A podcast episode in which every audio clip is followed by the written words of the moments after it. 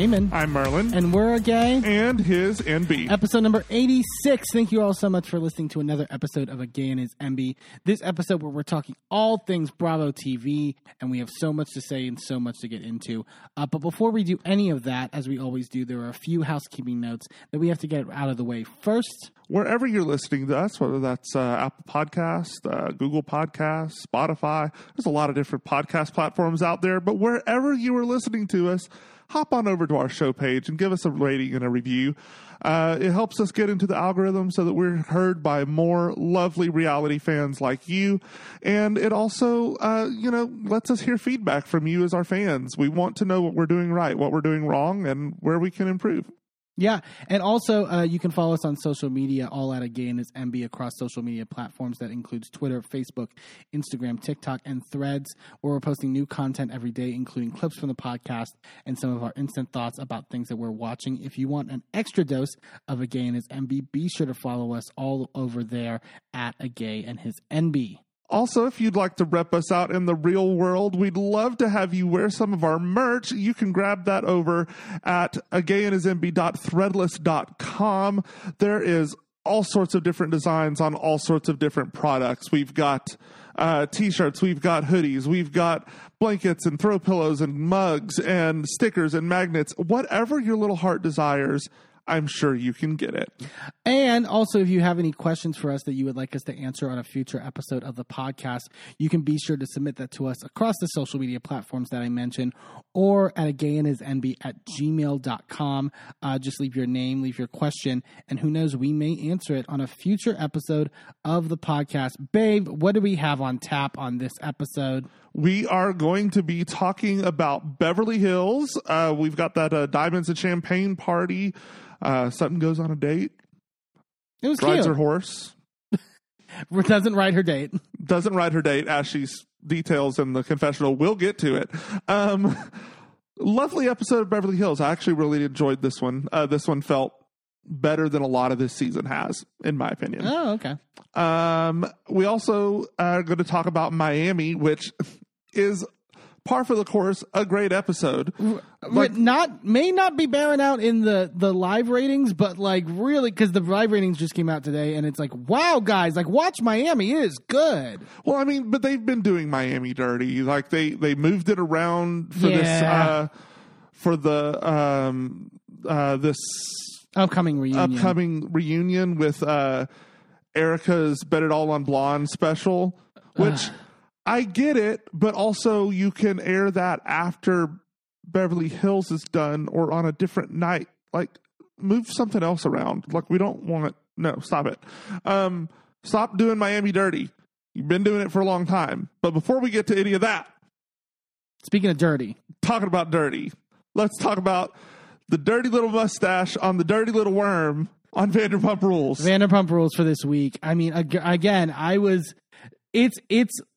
Merlin can attest. It gets to the point with this current season of Vanderpump Rules where f- like five minutes will go by and I have to pause the episode because I am v- I'm not joking, vibrating in rage. yeah. and and the after show as well where I just pause it and go, "Oh, I fucking hate you. Oh, I fucking hate you." It's exhausting. it's it's I mean, he might I will say this. I'm if he wants to take this as a prize, take it. He might be the biggest villain in reality like at the very least right now. I don't know how people can stomach him. I find him so contempt. I'm ta- we're talking about Sandoval, obviously.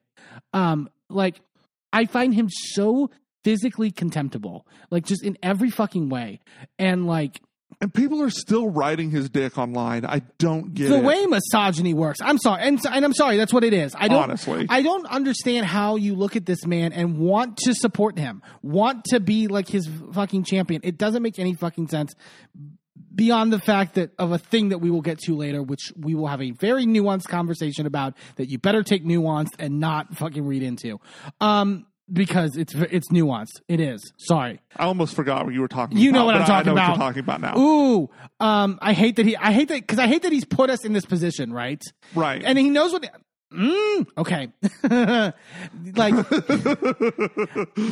He's he's already vibrating. Yeah. We haven't even gotten into it, and this man is vibrating on the couch. I tweeted it like before, like because people, the, the the people who actually are like have eyes and like understand things like context and like perspective and like you know Yeah. don't just like take this narcissistic asshole's word for everything. Like, why? When people are like, "Oh, he cheated," like it's been like however long, like can't we all move on? Can't we get over it? I'm like, yes, but can you not? Like you, you, you're watching him right, and you you don't realize that it's the other stuff, right? You don't realize that it's not just simply a man who cheated. It's a man who is just representative of everything wrong with men. Everything that is just like, And it it would be one thing if he just cheated and all if all the things happened as they happened, right? But then once we got to the end of last season, it all just stopped. yeah, And if that was the end of the story, then I could understand that. I could understand that position of why are you still angry? Why are you still holding this? No, it's not. It's, but it's also not. It this was happening beforehand too. right, I'm sorry. th- This man has exhibited this for a while, and we were blind to it in many regards. right. Like, go back and watch past seasons. Like, I would. s- It, it's you know, you can't look at his behavior this season and view it any differently than like when he was telling Katie he was the one that put money into their household. When he was, you know, the way he would speak to Stassi. When, Like, it's just like it's it's. Ugh, I hate this man. I I just like.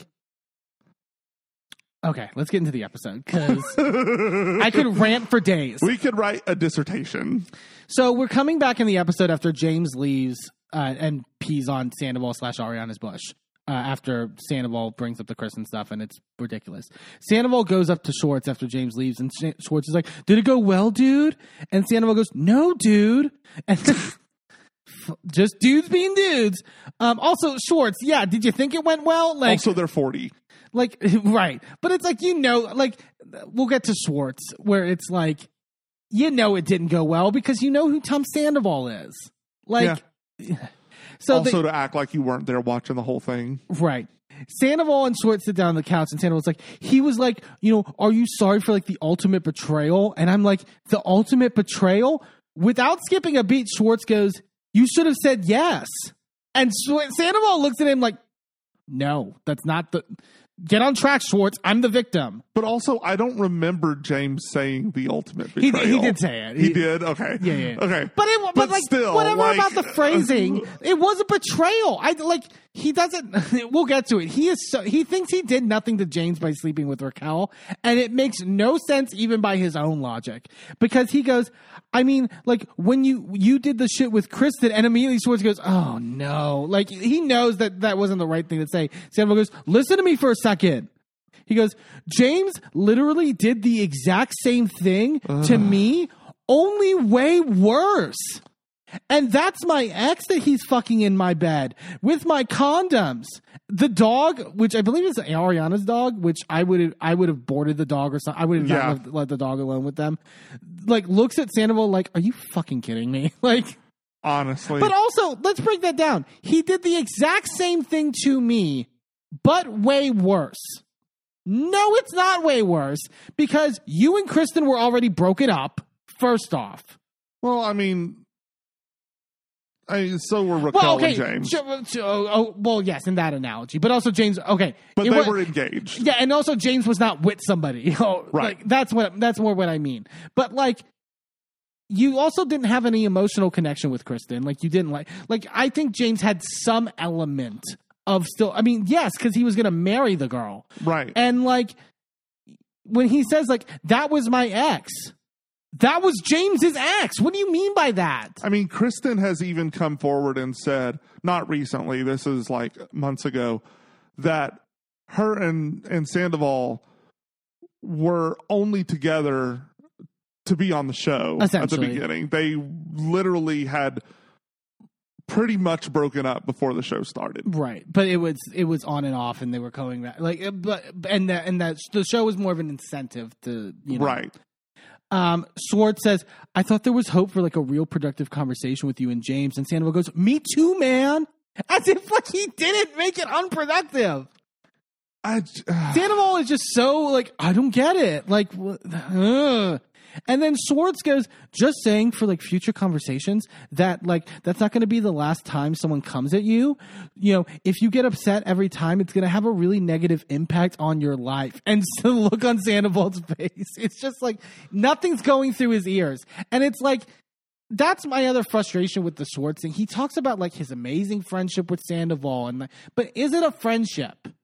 Is it mutual? no. because every time before the affair after the affair all the, you give him advice and he never listens to you Yeah.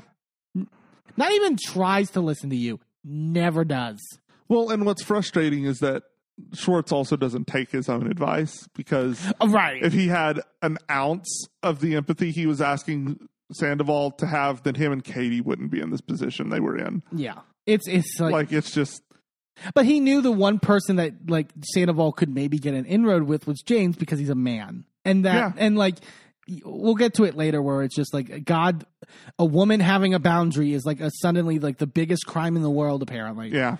Um, as so, James and Ally have left the party, but they're going to emo night over at the Avalon to meet up with the girls and stuff like that before they go out for their set. So James and Ally come into their um, dressing room. James goes, "I just left. You know who? You know his who? You know whose fucking house?" And I love Ariana goes, "You went to my house. You mean?" like, right. like it's not. His, I love the fact that Ariana. Like people can say that that's petty and that's like her being like you know being a But it would asshole. be weird for someone to leave my party at our house, Right. Go see you somewhere and say, "Hey, I just left Merlin's house." That would be weird. Right, but also yes, I from a general standpoint, but also in this particular circumstance, Sandoval is trying to make the house his, Right. and like that, Ariana has to continually state it is also my house, Right. And so Like it's a legal issue. right. James tells them about like Sandoval inviting him to the party and stuff like that. He thought it was like a manipulative maneuver to like do that. Fuck. And like clockwork, I mean, like you can't teach an old dog new tricks, I guess. Scheana in her confessional goes, It's interesting that James, who told people to throw tomatoes at him on stage, is the first person that's been unblocked and reached out to by Tom. The fact that I reached out to Tom and I'm still blocked, maybe my friendship never meant anything to him. Here's the one here I will say this about like it's it's again Scheana making it about herself, which Eh, honestly, it's does she know how not to? it's it's a skill. Like I am astounded every time she f- somehow finds a way to make things about herself. Yeah. It's just, I, we've been seeing it for ten years. Oh my god, her and on, every time I'm still wow. her on the after show when they the whole discussion comes up later about Ariana being the queen or whatever like and Lala in the after show was just like yeah she has a right to be like this is her year you know everyone has a year of being the queen and Scheana's like yeah I agree everyone has a year being the queen I've never had that I'm like oh my fucking god Scheana like you're such a victim oh but like also like But yeah also, wasn't last season kind of your season to be the queen? Sort of. I would argue when Stassi left the first time, she had a season where she was kind of the queen. Like, yeah, kind of. Where like Kristen and Katie really didn't have someone else to rally Yeah. with, and so they kind of just went to Scheana. yeah, but so- like that, like interim, I guess. Yeah. Like, uh, but like, yeah, it's I don't know. James then tells them that he brought up the stuff with Kristen from like ten years ago, and they're like, "Are you fucking serious?" Like. Ariana then says he's become scary because he literally has no one around him that gives him honest feedback at this point anymore. And now it's people who he pays, which is so true. And And we talked about it last week. Yeah. How there was nobody at that party that he didn't have a financial tie to in some way. Right. He doesn't have anybody to actually tell him the real shit and give him actual advice that's not what he wants to hear. And that we see, as Ariana is saying this, they keep flashing back to the party as Sandoval goes up to Kyle Chan and goes like, yeah, he like fucked Kristen like in my bed, like with my con, and like, it's like so disrespect. And Kyle just has to be like, uh huh. uh huh. they could not be less interested. He's going, and he's literally going all around this party saying this. He g- tells this to Jason, and Jason goes, "Yeah, he came in here like so hot." No, he fucking didn't. it's honestly, it's an echo of at the um on Beverly Hills when Annemarie was going around for hours and talking about Sutton. Genuinely. Like he's telling Billie Lee, he was like wiping his dick off with one of my fucking shirts when he had just had sex. And Billie Lee has like a shocked look on her face as if she hasn't heard this story for Right. like multiple times. Like, I guarantee you, like, fuck off, Sandoval. Like, it, but it's like he just wants someone to like. He needs to be the center of attention, Yeah. and he needs to be the center, not just the center of attention, but like the center in everybody's world. Yeah. And so you have to be act at, as though you care about Yeah. any of this. Yeah. It's it's disgusting. Yeah. So the ladies uh, take the stage at emo night, and they uh, it's like a DJ set, but there's like a pre-recorded set. And James James's confessional goes, "I would be caught dead before I press play on a pre-recorded set." As if, but again, like I'm not trying to be like DJing's not a skill, but it's like you press I mean a couple times. I mean it is, but like unless you're actually up there spinning records, yeah, you're not disc jockeying any more than they are. Yeah. It's like That's not like DJ stands for disc jockey. That means you are literally like jockeying, as in like mixing and moving and like bouncing between different discs or records or whatever. yeah, You're not doing that either. You you have a line of MP3s that you mix. But also, uh, but here's the thing: the ladies aren't acting like they are. I, I would, I mean, you could argue Scheana. Like, we'll, we'll get to something Scheana says that I was like, oh, okay, girl. But like, like it's just like they're having fun. They're like leading Right. the group. Like Katie's got like that giant smoke gun or whatever that like ha- that they have out. It looked, and also like the place, just the con. I'm sorry. Contrast this as much as they're not performing. Contrast this with any of Sandoval's concerts.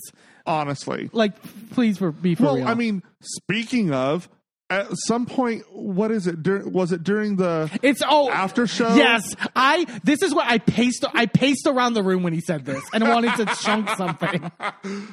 what he's he makes some remark of they like all they're doing is running around the stage and like screaming out other people's lyrics. And he's laughing, being like, "Isn't that sad?" But like, that's- that's what you're doing. You're not singing original songs. Like, and you're well, you're not singing any song. Let's be real. That vocal coach is not working. uh, g- getting his money worth because he is getting all that money paid to him and not doing a damn thing for it No. except show up to birthday parties apparently Yeah. Lala says her confessional. I still don't even know what emo music is. Like, what band is emo? Is it like Nickelback? oh my god which I was like, oh, that the Nickelback shot is never great. But like, also, I think a, a lot of emo music, I don't, I don't have the like. I grab. I had friends in like high school that were into that music, but it was never my like. i was on the edges of it um You know when you're like the gay kid in high school, but you so you gravitate to sort of like that section of like people. you, you graduate to the other outcasts yeah, exactly. i mean the outcasts are the alt kids like whether they're queer kids or whether they're like um, the kids that are into emo or they're the kids that are um, nerds or like d&d fans or like people that sit off in a corner and read all those people are friends right. all those people are friends and they're talking about you Exactly. because the popular people are not actually as popular as they think they are No. we have the bigger friend group i promise you Um, back at the party, Schwartz goes up to Sandoval. He's like, "Hey, man, I'm gonna head out. I'm gonna go to emo night." And Sandoval goes, "Dude, what? You're leaving me? Oh, I'm just kidding, dude. I really appreciate you coming, man. I know it's a bad look." He keeps emphasizing, like later, this, like, "I know, I know it's so, I know it's so bad that you guys are like wanting to even exist in my presence. So thank you so much for, you know." It's so performative. Don't I- forget, I'm a wounded puppy. it's like what and it's like but it's also guilt trippy like it's Yeah. like well But we'll, but we'll get like- to it later with the moment with lisa i think this is again it's part of a trying to- larger story He's trying to reframe all of this as if he's the aggrieved party, yeah as if he somehow was the one that is the victim in this. well because and to contrast it with ariana be like well she's got all her friends she's everyone loves ariana now as if like that's Because not you're a piece of shit. as if that's not for a reason Like you earned their disdain through literally a decade of bullshit. Right. Um, Scheana gets up and performs "Good as Gold" with the 27s, which is somehow less cringy than any Sandoval performance. I don't know how she pulled it Honestly, off. She's she's very practiced at it. yeah, she's she says in her confessional, "I'm on cloud nine. I truly never wanted to be a pop star," which is such a lie. Like you were saying, uh, like in the beginning of this show, that you were going to be the next Britney Spears. Anyways, but then she goes, "I wanted to go more of a Gwen Stefani, Fergie route. Like have all my guys in the band with me. They're still pop stars. Those Yeah. are still pop stars." Yeah. I, I don't know. I don't know if you know this, but pop is just a it's a non-genre, Yeah. right? Because all popular music is pop music, Right. whether it's country or rock or R&B or like all of these other things. That's all pop music. There is pop music and then there is the general term classical music. Right. Those are the two categories. Pop stars are stars in any of those, like a country star, that's a pop star. Yeah. Sorry. Beyonce, she's a pop star. And also a country star. And also a country star now. Whether country radio stations want to believe it or not. Ugh. Well, wait, that's too. We can't get into that. um, Schwartz arrives at emo night, but Scheana tells him that he missed her set or whatever. He goes like, "Really?" Scheana goes, "That's what you get when you choose Tom Sandoval over the group. You miss the fun." Which, like, yeah. it seems harsh, but it's like, yeah, it's true. Um, we go back to the party, and Billie Lee has Sandoval blow out the candles in his cake, and it's just like really like. Uh, Billie Lee is willing to be front and center in every camera shot. By the way, I'm sorry. She wants back on the show. Clearly. Um, he goes uh, in his confessional, I can't begin to express how truly grateful I am for all the people that have stuck around. These people have put up with so much hate because of the things that I did. Billie had transphobic remarks. Jason got threats. Being my friends means a lot to me more than anything. And then he fake chokes up in the confessional. And I, I can't believe he hasn't learned this yet. Fake wipes away. He does like this, just a swipe of his face. Uh, Like there's no tear there. Yeah. At least that one guy on the, what was that reality show where he used the eye drops? Oh, Love is Blind. At It's- least he had the had the audacity to pull out a thing of Visine I will say, that. if Bravo runs this redemption arc, like at least do some production tricks to make it look better. Like Honestly. genuinely, the way that I tweeted about it, the way that on Watch What Happens Live, Andy was so shocked by the poll question answers. When people uh, were like, "Yeah, Schwartz shouldn't be Sandoval's friend anymore," he's like, "Really? That's harsh. Is it? Is it, Andrew?" It's not actually because, like, look, Schwartz is his own problem, but Sandoval has led him down a lot of really shitty paths that has made him 10 times worse of a human than he would have been on his own. Yeah. Okay, so let's go back to what Sandoval actually just said in this confessional because that was also a metric fuck ton of bullshit. Right. Here's- so, number one, nobody knows who the fuck this Jason fucker is. I don't believe he got threats. He got, he probably got told, "Eh, you know, if you hang around Sandoval anymore, we're not going to be friends with you anymore. Right. That's apparently a threat. Um, and I, I guarantee you that he got that from somebody. But uh, I don't. Nobody knows who he is, so nobody sent him threats. None of the fans did. That Right. that wasn't happening. The only possible way is if somebody like was a protester who like went to his concert, right? That's the only realm in which that makes any sense. He didn't get sent like threats. Right. No one knew this guy. the The second thing is, Billie Lee was already getting transphobic bullshit. And should never get transphobic shit. And I saw absolutely should not. and I saw some responses even in like pro Ariana stuff using incorrect pronouns and that is wrong. Don't stop doing that. You're not good for doing that. Like it's Right. Just because someone is an awful human does not mean that you're allowed to be bigots against them. Yeah, but let's let's also he also presents it as like, and he does it later with that Jesse guy at SUR. But it's like he presents it as like anyone like people couldn't even like be in a photo with me or like you know be anywhere like even like a like a comment of mine or like whatever, and they would be vilified. That leaves out the fact that Billie Lee, while she should not have gotten transphobic remarks or death threats or any or any Right. of that, like don't get me wrong that leaves out the fact that Billie Lee was incredibly proactive in being front facing and defending Sandoval. Right. You don't get to be. You you realize that what a defense I is, believe right? I believe she even said like almost verbatim. I, I it's not not verbatim, but I'm pretty sure she even said in like a comment at one point, he's a victim too in this. you like number one. That's a wild comment. Yeah. Number two, like people know what a defense is, right? Like let's let's talk about like a shield for a warrior or like a a, a wall of a castle. Yeah. It's to take the hits. right. So if you're going to be someone who is defending someone, you have to be willing to take the hits. Right. Those hits should not be transphobic. They should not be homophobic. They should not be misogynistic. And shouldn't be threatening. and they shouldn't be threatening. However, there are going to be hits. Yeah. If you're going to be the defense, you have to take the hits. if you're gonna be devil's advocate, like, you know what I mean? Like, it's so stupid. So he's talking to uh, Billie Lee by like the fridge or whatever, and Sandoval then says, "I mean, it does hurt my feelings though that Raquel like didn't text me today," and uh, Billie Lee goes, "She didn't. I feel like she abandoned you." I've seen you suffer from this breakup with Ariana, but I've also seen you suffer with Raquel because it's all the women's fault Yeah. we'll be at a comedy show together and you're running out the to your the uh, back to answer the phone for her you're at her beck and call now okay so I will say that Billie Lee is better at these scenes than, than Schwartz was.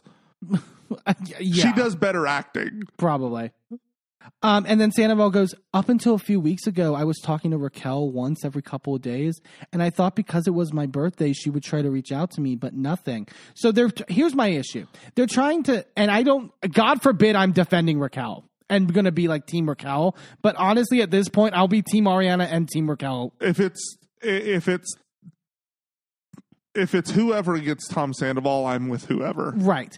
Because here's the thing.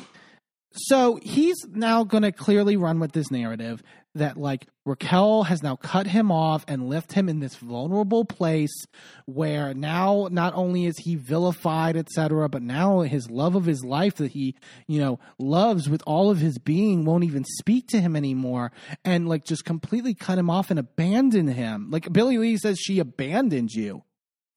Which by the way, she's in a mental health facility at this point Right. she abandoned him to for her emotional and physical well-being Right.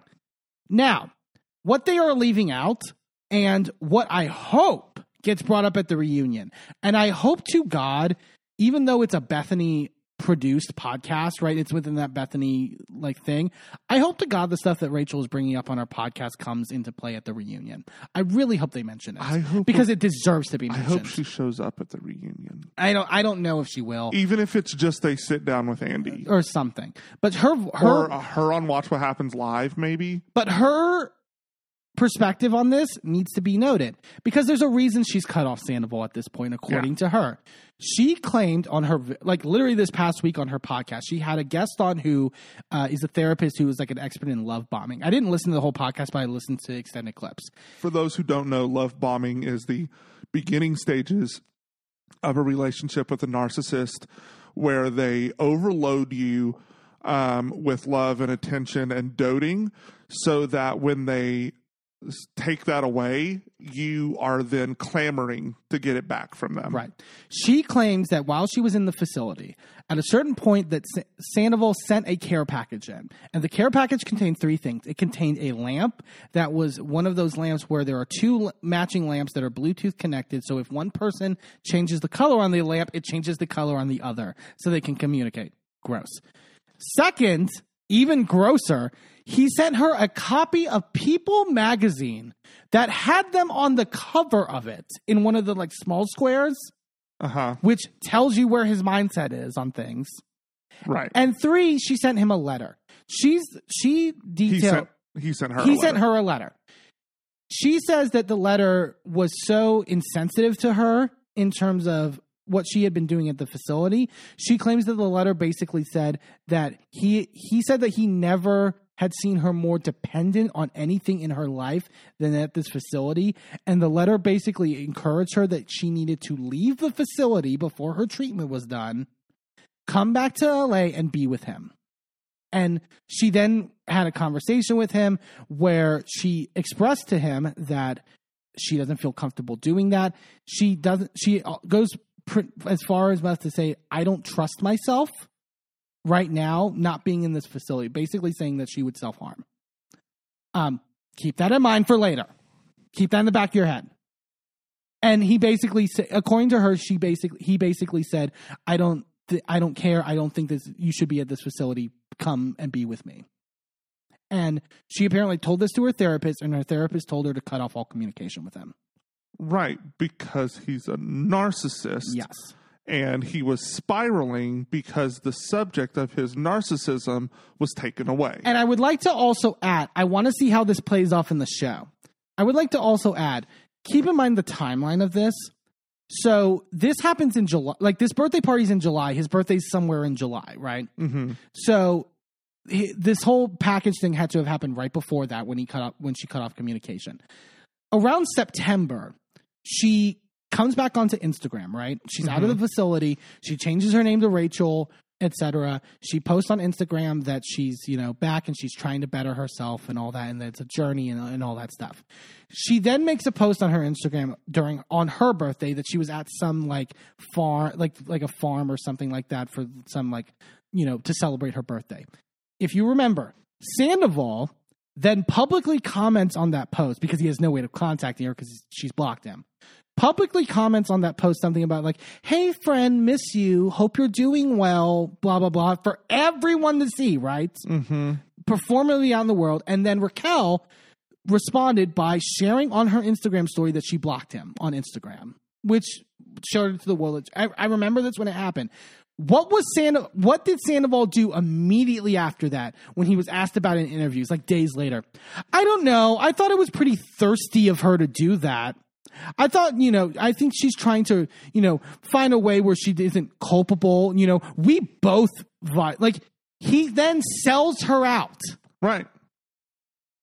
Classic fucking narcissist. Yeah. This is the shit we're talking about, and this is for the people online. This nothing on this season is in a bubble. Nothing. Nothing on this season is without context. Yeah. So this whole she abandoned me shit turns my fucking stomach. I don't buy it. I don't buy that he actually loves her. I don't. He's using her as manipulative ploy. I think he knows at this point she's not coming back onto the show. Yeah. So he needs to find a way to be a victim. And his victim narrative is, well, she's not talking to me anymore. So, and you know, she, you know, I kind of feel alone right now. I feel like I don't have anybody fuck off. I'm sick of it. Yeah. It's disgusting. Um, disgusting. Disgusting. Um, yeah. We then go to the next morning. Um, Katie arrives at Ariana's house and Sandoval's not there. He's out or whatever. And Anne is cleaning up from the party from the night before. Cause you, you again, like, I'll get so, yeah, you'll get Anne to clean it. Like, you're not cleaning the house. Uh, Katie goes, I mean, like last time I was here, there was like two Toms, and we see a flashback to the day before, and Schwartz and Sandoval are talking in the kitchen, and Katie walks in and just tries not to make eye contact with them and not them to not see her and runs up the stairs. It's the most hilarious thing I think I've seen in a while. Which I get it. Like, uh huh. I'd I'd run from them too. Katie uh, says it looks relatively clean, and Ariana goes, "Yeah, it looks that way because Anne's been cleaning." And then Katie goes, "Anne, do you get paid extra to clean up the me- a mess like this?" And Anne goes, "I wish." Yeah, I love Anne's just like cutting up with them, being like, "Yeah, this is bullshit." Because she knows by the time this is coming out, she's gonna she's gonna quit. Yeah. Um, Ariana had people come to the house to give her and Katie vitamin IVs because they're recovering from the um, emo night the night before, um, and they're talking about stuff. And Katie says that she's going to dinner later with Scheana and talks about how things are better with her and Scheana. and they're sort of like finding a friendship at this point and and all that. Ariana goes, I feel like she still has this like soft spot for Schwartz, but I don't think he needs to be like invited to things because she invited him to emo night or whatever. Mm-hmm. Um, and Katie is worried about Scheana flip flopping because that is Scheana, Yeah. Scheana's trend. And Scheana, Yeah. but here's the thing: Scheana's even said like that's been my trend. I'm trying not. She says we're going to see a new Scheana. We'll see. Um, we'll see. um, Ariana goes, I think because people can get her to feel for them because there's people besides Tom Schwartz that will use her for that very thing. And I think that's very true. Like, I mean, at the reunion, like, I think Sandoval, at least in the early going, knew that if she was, he was going to flip anyone, it was going to be Scheana Yeah. because you know he could play to her heartstrings and once once he stood firm that is when he like cemented the whole like she's not my friend blah blah blah Yeah. you know all that stuff um so lisa is at pump uh, and she's having it cleaned out obviously because you know the, the closing already happened I'll take a set of those chairs, Lisa, if you're looking, they're looking pretty to offload 'em. chairs Those are nice looking chairs. i mean i honestly she could sell i mean if she's not going to repurpose it she can sell a lot of that stuff at some like don't offer to buy them. I just want you to send them to me. or that as well but- DM us. We'll we'll send you the address. but it's good quality shit. So yeah. Um. So she's and she's calling Ken, being like, you know, I feel, I wonder if I regret this decision or whatever. She, he's like, well, you can change your mind. She's like, well, only if they raise the rent. So like, that's not happening. I actually there were because people were like the the owner was like disputing the rent stuff or whatever. I actually kind of believe Lisa because I don't believe landlords like typically. yeah, fuck landlords. But also, like, why would she give up Pump? Yeah, Pump is still was still I w- I would argue fairly successful. Yeah, it's not like people aren't going to Pump. Like, come on. Yeah. So then Sandoval arrives, comes in with flowers in hand. Again, literally, there is not a scene. Find me a scene this season where he has an introduction to somebody where he doesn't bring a gift. I am honestly, I'm interested. He Other, think- he other thi- than having to look at more Sandoval, I'd be interested to go back through past seasons and see when he's not got a gift in hand. Sure, but he does it a lot, like in A past lot. seasons. Like that's his way in which to like communicate. But, like and he's used that as proof that he's a good guy in the past. right, like is I did this nice thing for you, so I can't be that bad. Yeah. It's so. fr- I love when he walks in and Lisa just goes, "Oh fuck," like, and then hangs up with Ken. And this was so awkward in the beginning. Sandoval, multiple times this episode seems like an alien that's like learning human language, like like and how to interact as a human. Because he goes, "Good to see you," and he's like standing on over top of her, just like looking down. And too close. And Lisa's like, "What are you doing?" he goes, "Brought you some flowers. I know it's like bringing Santa to the beach with you." And like normal human joke, like. and Lisa goes, "Well, this ain't no beach."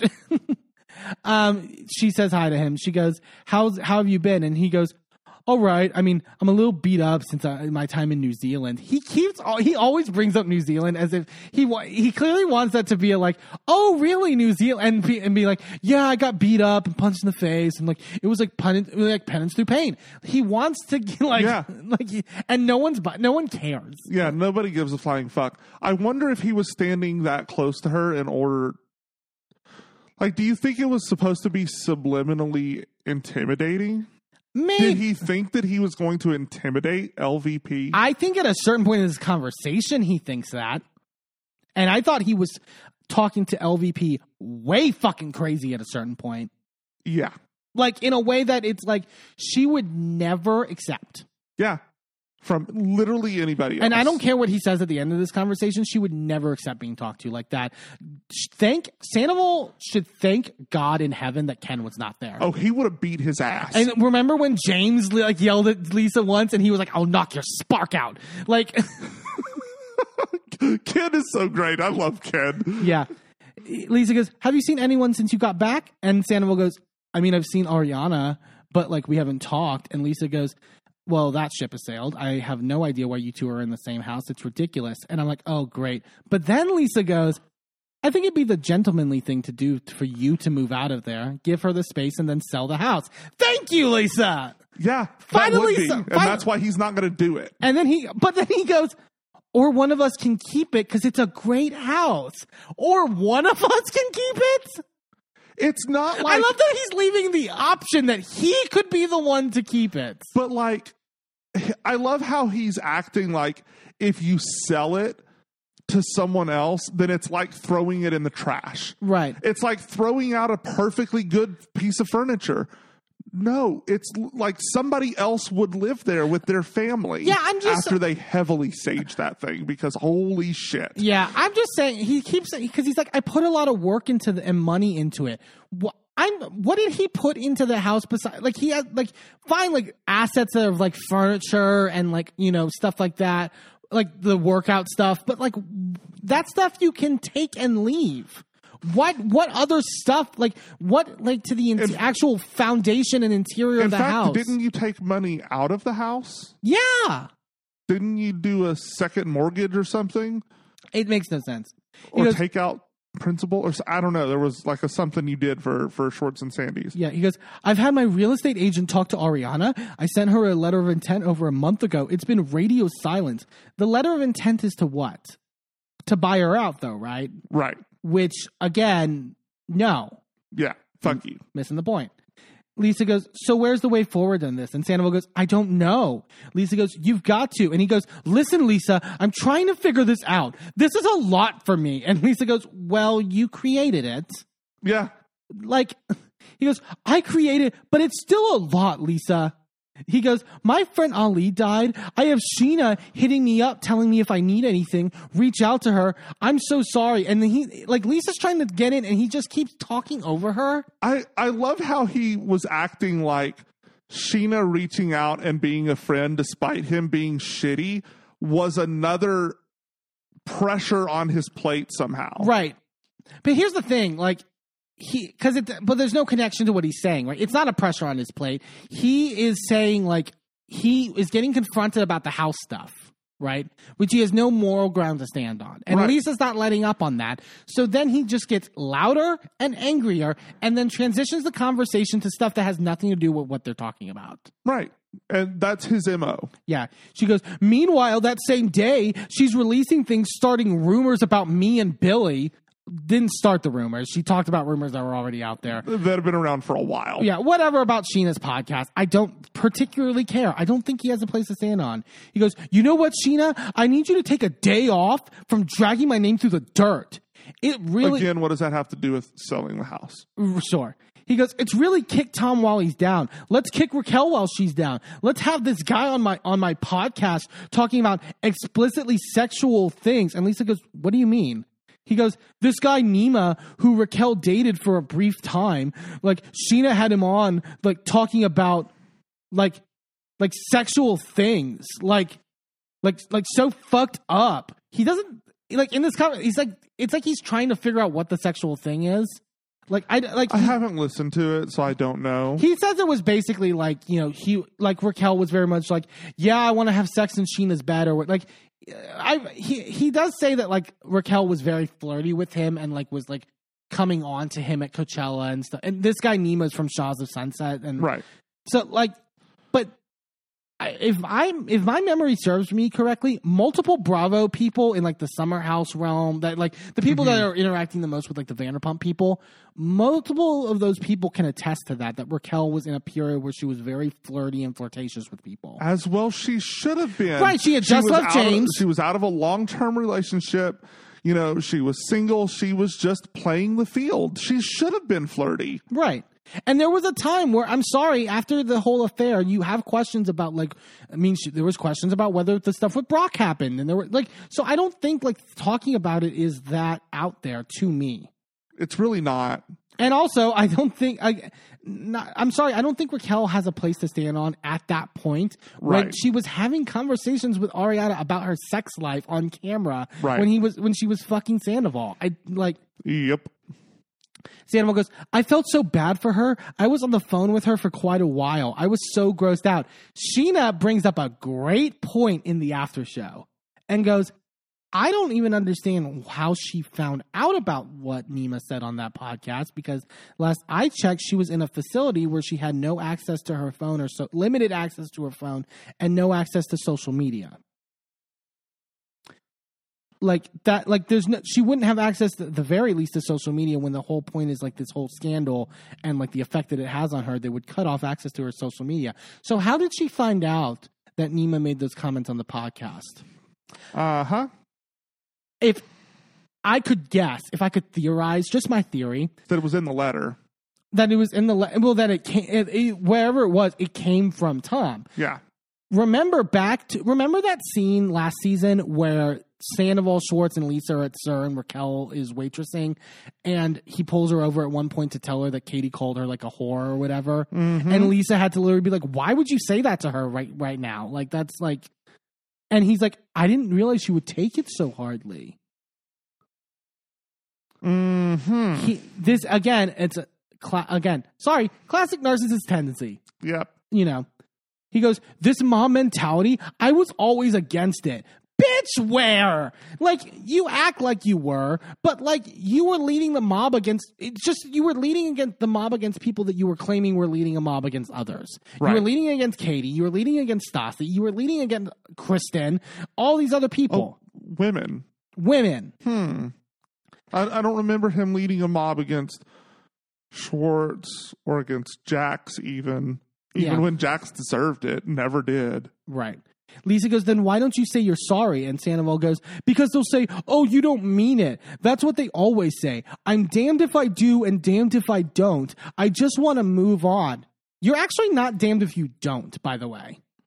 But if you, the, the whole damned when you don't implies that you take account of the fact that you're not going to build these relationships back. Well, here's That's the, being damned if you, that's being, that's the don't. But the the thing is, is that even if damned if you do, damned if you don't was the truth, right? Right. He still chose the most destructive path. Right. He said, instead of go, well, this is going to have the same outcome either way, I might as well be able to live with myself and do the right thing. Yeah. Instead, he said, fuck everybody. I'm going to fuck everyone's life up. Yeah. So at that point, you've made your decision. and you're the problem. Yeah. Lisa goes, Do you want to move on with all these people? And Sandoval literally winces and goes, It's just, God, Lisa, he sounds like a toddler. Like He, he, he does. He goes, Lisa goes, Stop being so angry. And Sandoval goes, Because you're attacking me.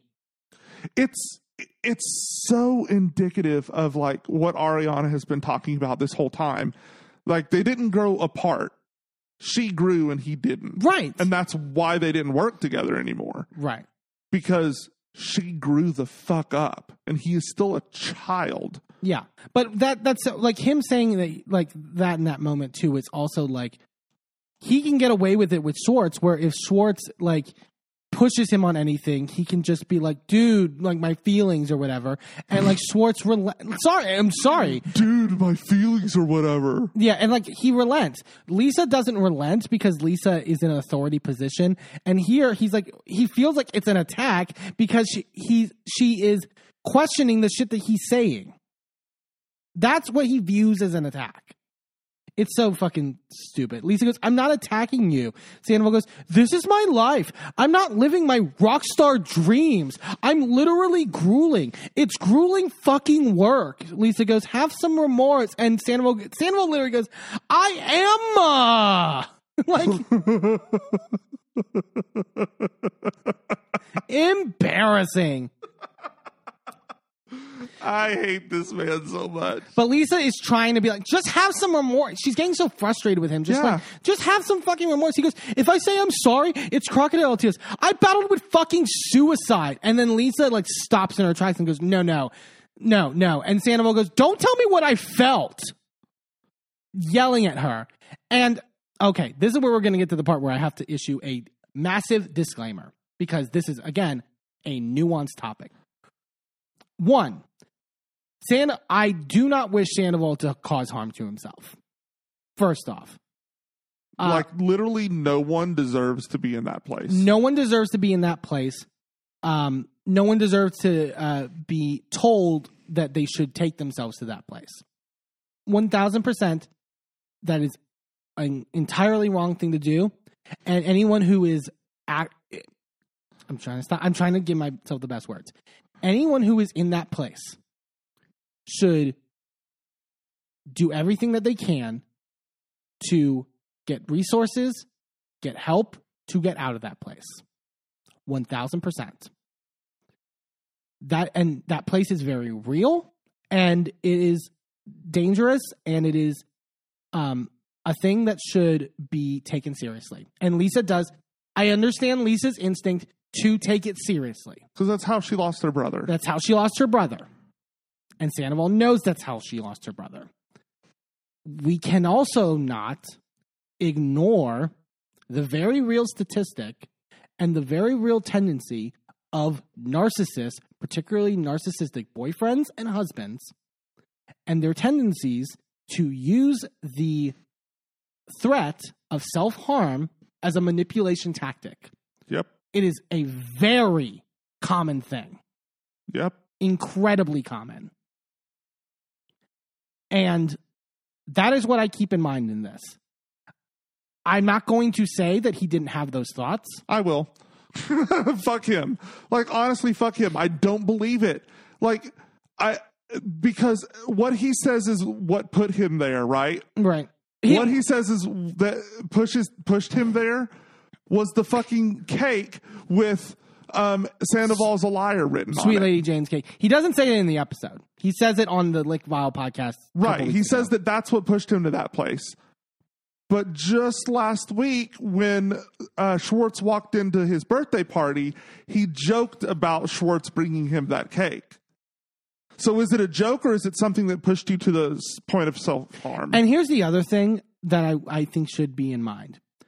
I commend Raquel for not coming back to this show Yeah. because she recognized that it would not be good for her mental health and she was worried that something could happen to her and, and she could do something to herself that she could never take back. And that is very commendable of her to take the time to go into a mental health facility. I also think the response to Sandoval saying and and he and Schwartz is saying that other people in his life knew this as well. So that's why I'm gonna whatever give him that.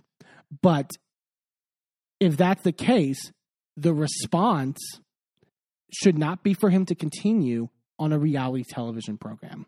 Right. The response is for him to get help. Mm-hmm.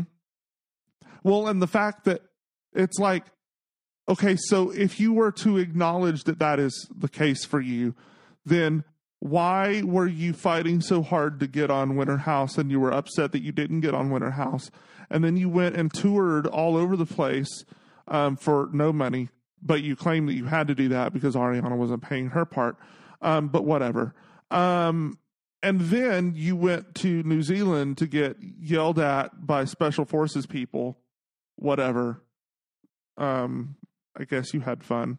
And then you came back to so you spent none of your time in the interim seeking help. Yeah. You spent none I- of your time and that's not to mm. say that there aren't people who are suffering from suicidal ideation that don't seek help. Right. But but the way he describes it, I'm pretty sure he should seek help. And to my knowledge, if anyone can correct me if I'm wrong, I don't think he is in therapy or has been in therapy. Nope. He seems to just be figuring it out on his own, on his Tom. Eh, everyone loves Tom podcast, and you know, on his tours with his band, and like Also, famously, hmm. people that are suicidal don't go run around and tell everyone in the world that they're suicidal and then weaponize that to make themselves the victims. Yes. That's not because if you're suicidal, it's usually because you have a really low self worth. And it's usually, this is what I deserve. And you're not using that as evidence of why everyone should treat you better. Right. I go back to say that I I think we cannot underestimate the real cases of men who use the threat of this against people um, for manipulative purposes. It does exist. It's a real thing. And I also would add, I think he needs to stop being so fast and loose, by the way, with talking about other people's mental health Right. because he's very fast and loose too. And Ariana denies it, but the way that he said that she threatened to commit suicide last year, she denies it. But he was very fast and loose to talk about that, which was none of his business. He had no consent to say that. He had no consent to say in this episode that he had to pull Rachel back from the brink because of the Nema stuff. You don't have that person's consent to say that. You don't. Yeah. So, with all those factors, it makes me weary hearing him say this because of how fast and loose he plays with mental health generally. and uses it to- arguments. and weaponizes it. Act like like say what you will, but he actively went into this conversation, steered the conversation towards this topic so that he could get Lisa onto his side. Yeah. And then you see an immediate shift in her. Right. Right? Like, I- like She said, immediately starts saying they've gone too hard on you. They really need to back down, like all of those things. And if that was the case, right? If people had actually pushed that him to that to that brink, I would agree that people needed to show up for him.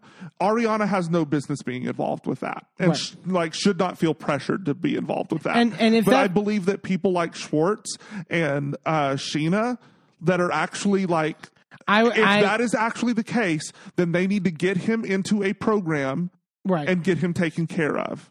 right. But I also think there is there is a preview clip for next episode, so I don't want to dive too much into it. But there is a thing that Lisa says to them in in that vein, right? Right. And I also think it is just as um, not okay to tell a person who has been disrespected by a person, who has been maligned by a person, who's been treated like shit by another person, that you then must be friends with that person that treated you like shit. You must care for them. You must um, be there for them, etc., or else they might harm themselves. I think that is a very toxic thing to Yeah. put on someone. Absolutely. But I also understand why, if Lisa believes him, why she is moved to do that. I get it from Lisa's perspective. because it's it's she's too close to that issue, yeah. you know? So I get why she's scared now. Yeah. But I also don't get why she continues to buy his bullshit.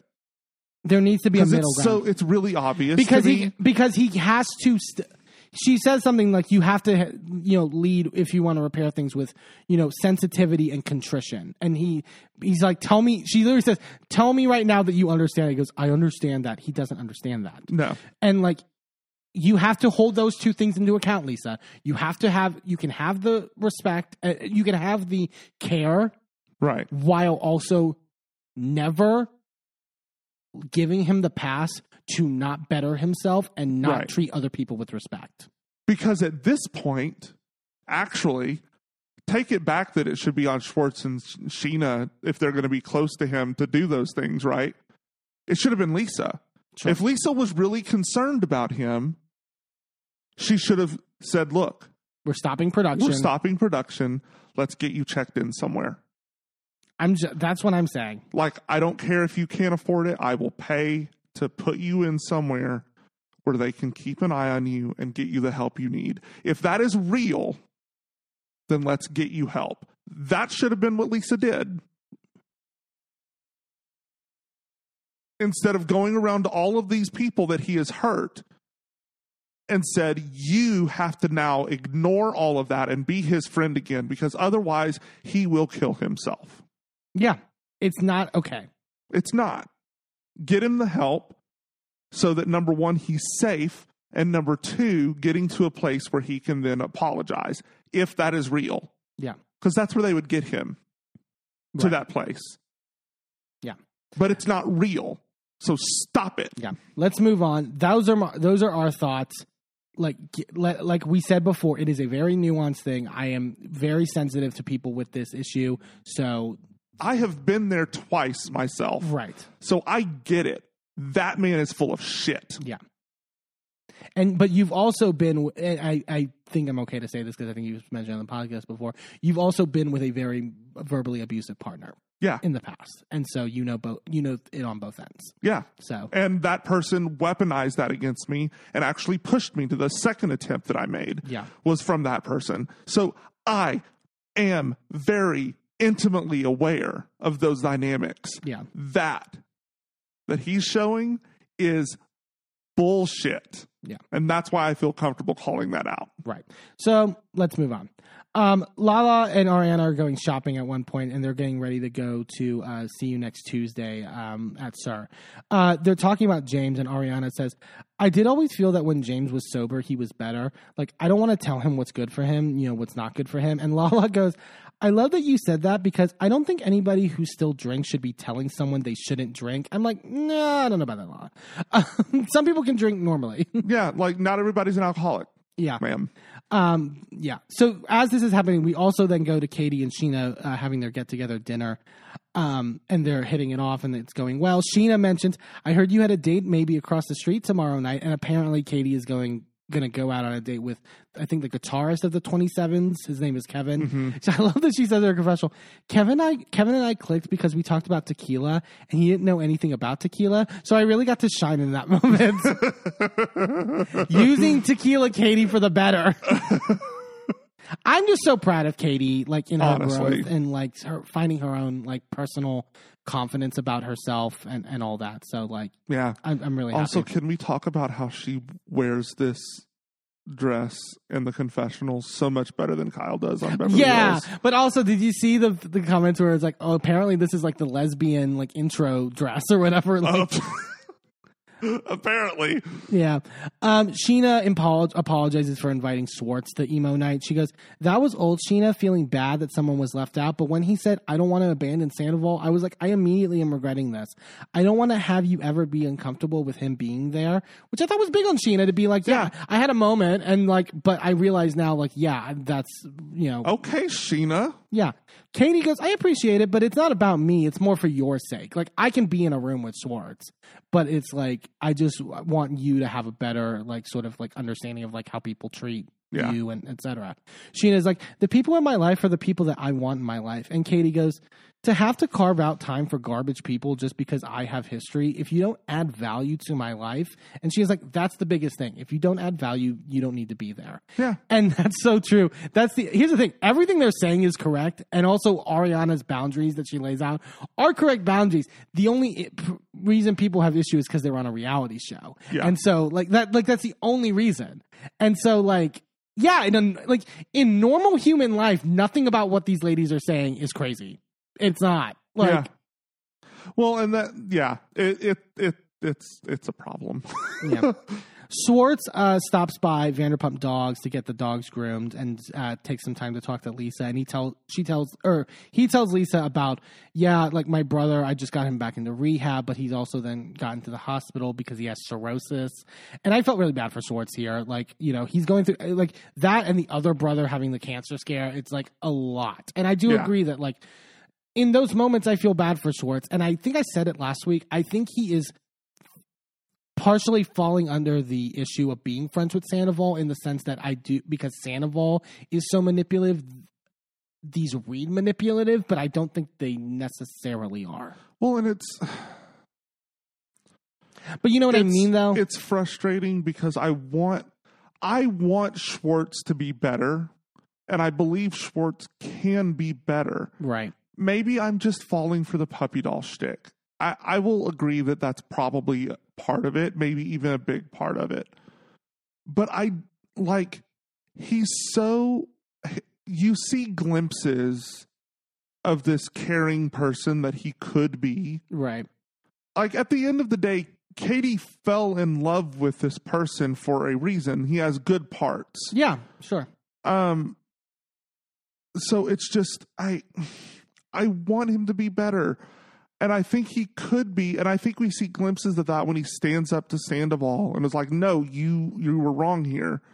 We see that here. We see him. He did a little bit of that last season where he was doing those digs and jabs, right? Yeah. But he was also like being part of it. So he's such a strange, confusing character. And I think there are moments where he weaponizes the puppy dog stuff. I think Yeah. in the conversation with Ariana later, that happens a couple times. Yeah. But I think this moment felt different to Yeah. me. And I think you can tell when he's actively using it and when he's not. There's a path for him to be a good person that is back firmly within the group, I don't know if he will take it. Right. Is it that and it's so frustrating yeah. because he could be, he could, and he's choosing not to. Yeah, and they're almost begging him at this point, and he just Yeah. won't. Lisa, they're talking about Sandoval, and Lisa goes, I just don't think the punishment really befits the crime. And maybe I would feel very differently if Ariana wasn't living her best life, but she's kind of moved on. I hated this statement by Lisa. Yeah. Only because it plays into what we, the, the, stigma that we put against women. If Ariana is in, in a ball crying, right, inconsolable, then she's over it and she's moved on. And and so she has no emotions with it anymore. That's not true. Yeah. Like like It's if- like women grieving and dealing with betrayal doesn't look the same. Like from woman to woman, from person to person. Like every person deals with trauma differently. So like yeah, of course it's going to like you can't just tell Ariana this is how you have to behave in order for it to be valid. yeah, That's not that's not how this works. right. Um Lisa talks to Santa or says that, you know, that the self harm stuff really scares the life out of her. And I and like we said, we understand why it scares her and like why she's erring on the side of where she's erring. She goes, As a friend, you have to try and help change this whole narrative. And Schwartz goes, He doesn't make it easy on me. Which like, yeah, like or at all. Like Yeah. like he doesn't make it possible for you. Well, and I mean, also for it to fall on Schwartz when everything else has fallen on Schwartz, Right, right? it's like it's not on he's al- Schwartz. I'm he's sorry. He's already got to run Schwartz and Sandy's by himself. He's already got to manage Tom Tom by himself. He's already got to, you know, do all of these things And- where Tom has dropped the ball. And how do we see that manifesting now? Him being his translator in every fucking, you know. yeah. And it's that's yeah, it's frustrating. Lisa talks about how they're opening up a new restaurant like Tahoe and maybe they can do a get together. Why don't you get them all together? And Schwartz goes, I mean, I know Ariana and Tom, you know, that's a no. And Lisa goes, Yeah, probably won't happen with Ariana ever, nor should it. It'd be, if it's been done to me, I would have cut Ken's what's its off and shoved it up his ass. At least you acknowledge that. Like, Yeah. like again, Ariana doesn't have to be friends with this man. I'm sorry. There's, Oh God, can you imagine if this had happened between Ken and Kyle? Because that would be the equivalent, Yeah, yeah, right? yeah. Back when Oh, LVP and yeah. Kyle were besties. Wild, wild, blows my mind even thinking about it. Crazy, Right. but yeah, Lisa would have eviscerated that man and Kyle, rightfully so. Um, they all get together at SUR uh, for See You Next Tuesday. Um, Schwartz joins them. I love Lala goes, Are you just popping in or were you invited? and Schwartz is like, That's a dig. like, like, but dude, you're going to get digged. Um, Schwartz uh, talks about how he's being sober curious, and so he shows Lala he has these like neurotropics or whatever. They, it, Lala's like, I never really heard the term sober curious. Like it's like the new California sober, which I think you can have moments of sobriety if for you like your Well, I mean, I thought it was pretty clear what he was saying, and I think Lala was just taking an opportunity to dig at Schwartz. what was he saying?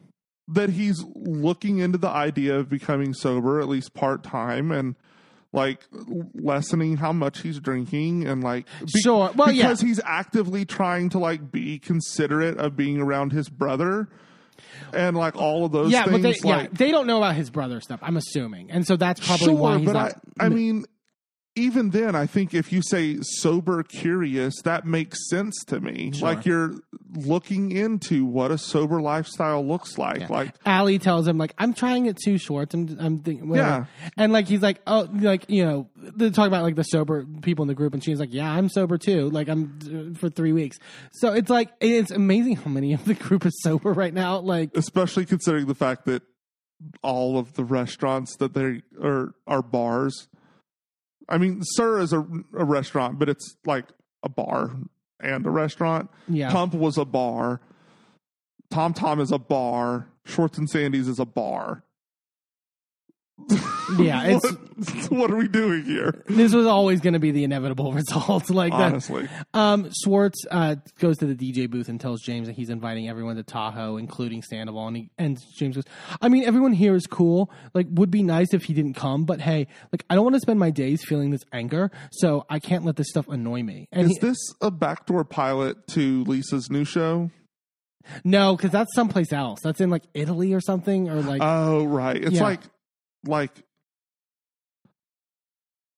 some- what's the name of it? uh, Like Vanderpump Villa. Vanderpump Villa. I was like Villa Vanderpump. What? One of the two. We may watch it. I don't know. Um, Schwartz goes, tells James, beautifully stated. I bet you think it's beautifully stated. like, my God. Um, then Tom arrives with Kyle Chan. Uh, and Tom says in his confessional, I'm taking what Lisa said to heart. I'm ready to be apologetic and humble with the rest of the group. Let's see how that looks out. Spoiler alert, not great. Um, who could have predicted? Uh, Scheana uh, tells Ariana Sandoval just walked in, and Ariana's like, "Oh, for fuck's sake!" Um, Ariana says her confessional. I don't know why Sandoval would show up to SUR. I will not have him in my circle. It's not going to happen. Peace out, dude. You fucking suck. Like, But also, if he was looking to be humble and apologetic, don't you think he would have, I don't know, gone to the group and said something? or how about this?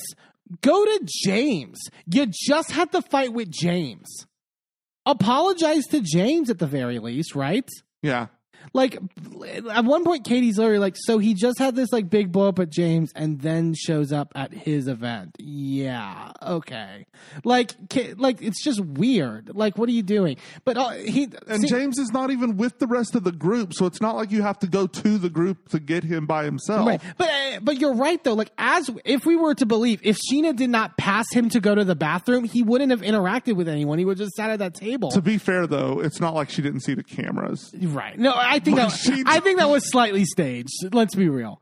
Um, but Sandoval and Kyle are sitting at a table. Just again, the way Sandoval acting is so. He goes, "All right, wow, it's busy tonight." It's just a little. I, maybe I'm hypersensitive, but it's just like he just feels like he's performing. It's so yeah, it's bad. I think the bagel truck scene last season fucked any chance that he had up for me because I Yeah. know he produces scenes. yeah, Like he goes, I feel like someone's gonna like accidentally spill a drink on me, but like on purpose. Because again, it's like, oh, like no one cares. Like, but also like preemptive, you know, framing so that if something accidental does happen, he's automatically the victim. sure. Um, this waiter for SUR Jesse then comes over. We've seen him a couple times. Um, he comes up and goes, Obviously, I've been wondering how you've been doing. I've been worried for you. You fucked up, obviously. And Sandoval goes, I know there's a lot of collateral damage, like especially to Schwartz, but I know you've gotten some too. Again, a lot with Jason. Who is this person? Like, what collateral damage has he gotten? Nobody, nothing. No- uh, nobody knows who this man is. Jesse goes, I told you when this all went down, I had to unfollow you on Instagram. I didn't want to be attached to the decisions you made. And Sandoval goes, I just don't want you to have to deal with any extra stress because of me. And Jesse goes, Thank you. It means so much to me. And then they hug. It just felt like fake. It felt fake. I didn't, And then he slipped a 20 in his pocket. or Lisa did. Like, you know what I mean? Like, Something. something. It was just weird. And then Sand- Kyle, after he leaves, Kyle Chan goes, So you have to deal with that all the time? Every single person you see? And Sandoval then, again, has, because he's got this like long sleeve sweater on, like takes the sweater sleeves to like pat away. No tears. Nothing. Fucking get the eye drops, dude. Because I just feel really bad, man. Um, Schwartz then goes up to the group who are all sitting around outside, and Schwartz goes tells them that Lisa wanted him to invite everyone to Tahoe, and Schwartz is like, you know, including you know who, and Katie goes, why? exactly, and Schwartz goes, because I want to invite everyone. Ariana immediately says, I don't want to be anywhere near either you or my ex. And Schwartz goes, but I figure since you guys are already kind of like in the same house, like it wouldn't be that awkward. He knows that it's awkward. What the fuck are you talking about? Yeah. Ariana goes, when we're in the same house, there's a mediator that goes in between and we don't run into each other or interact. And Schwartz goes, it's a complicated situation. It's just like, I, if he talk like like I get that he has to he's being forced to mediate too in, in a sense from Lisa, but it's like if you talked real for once, like just like whatever. Yeah. He, he goes, I mean, like you guys can book your own spot, but I would love if you came up. You don't have to like see me or Tom. Then why would they come up? Like what? Like stupid. Lala then goes after everything that ha- because Lala's trying here. She goes after everything that happened and how he has treated you.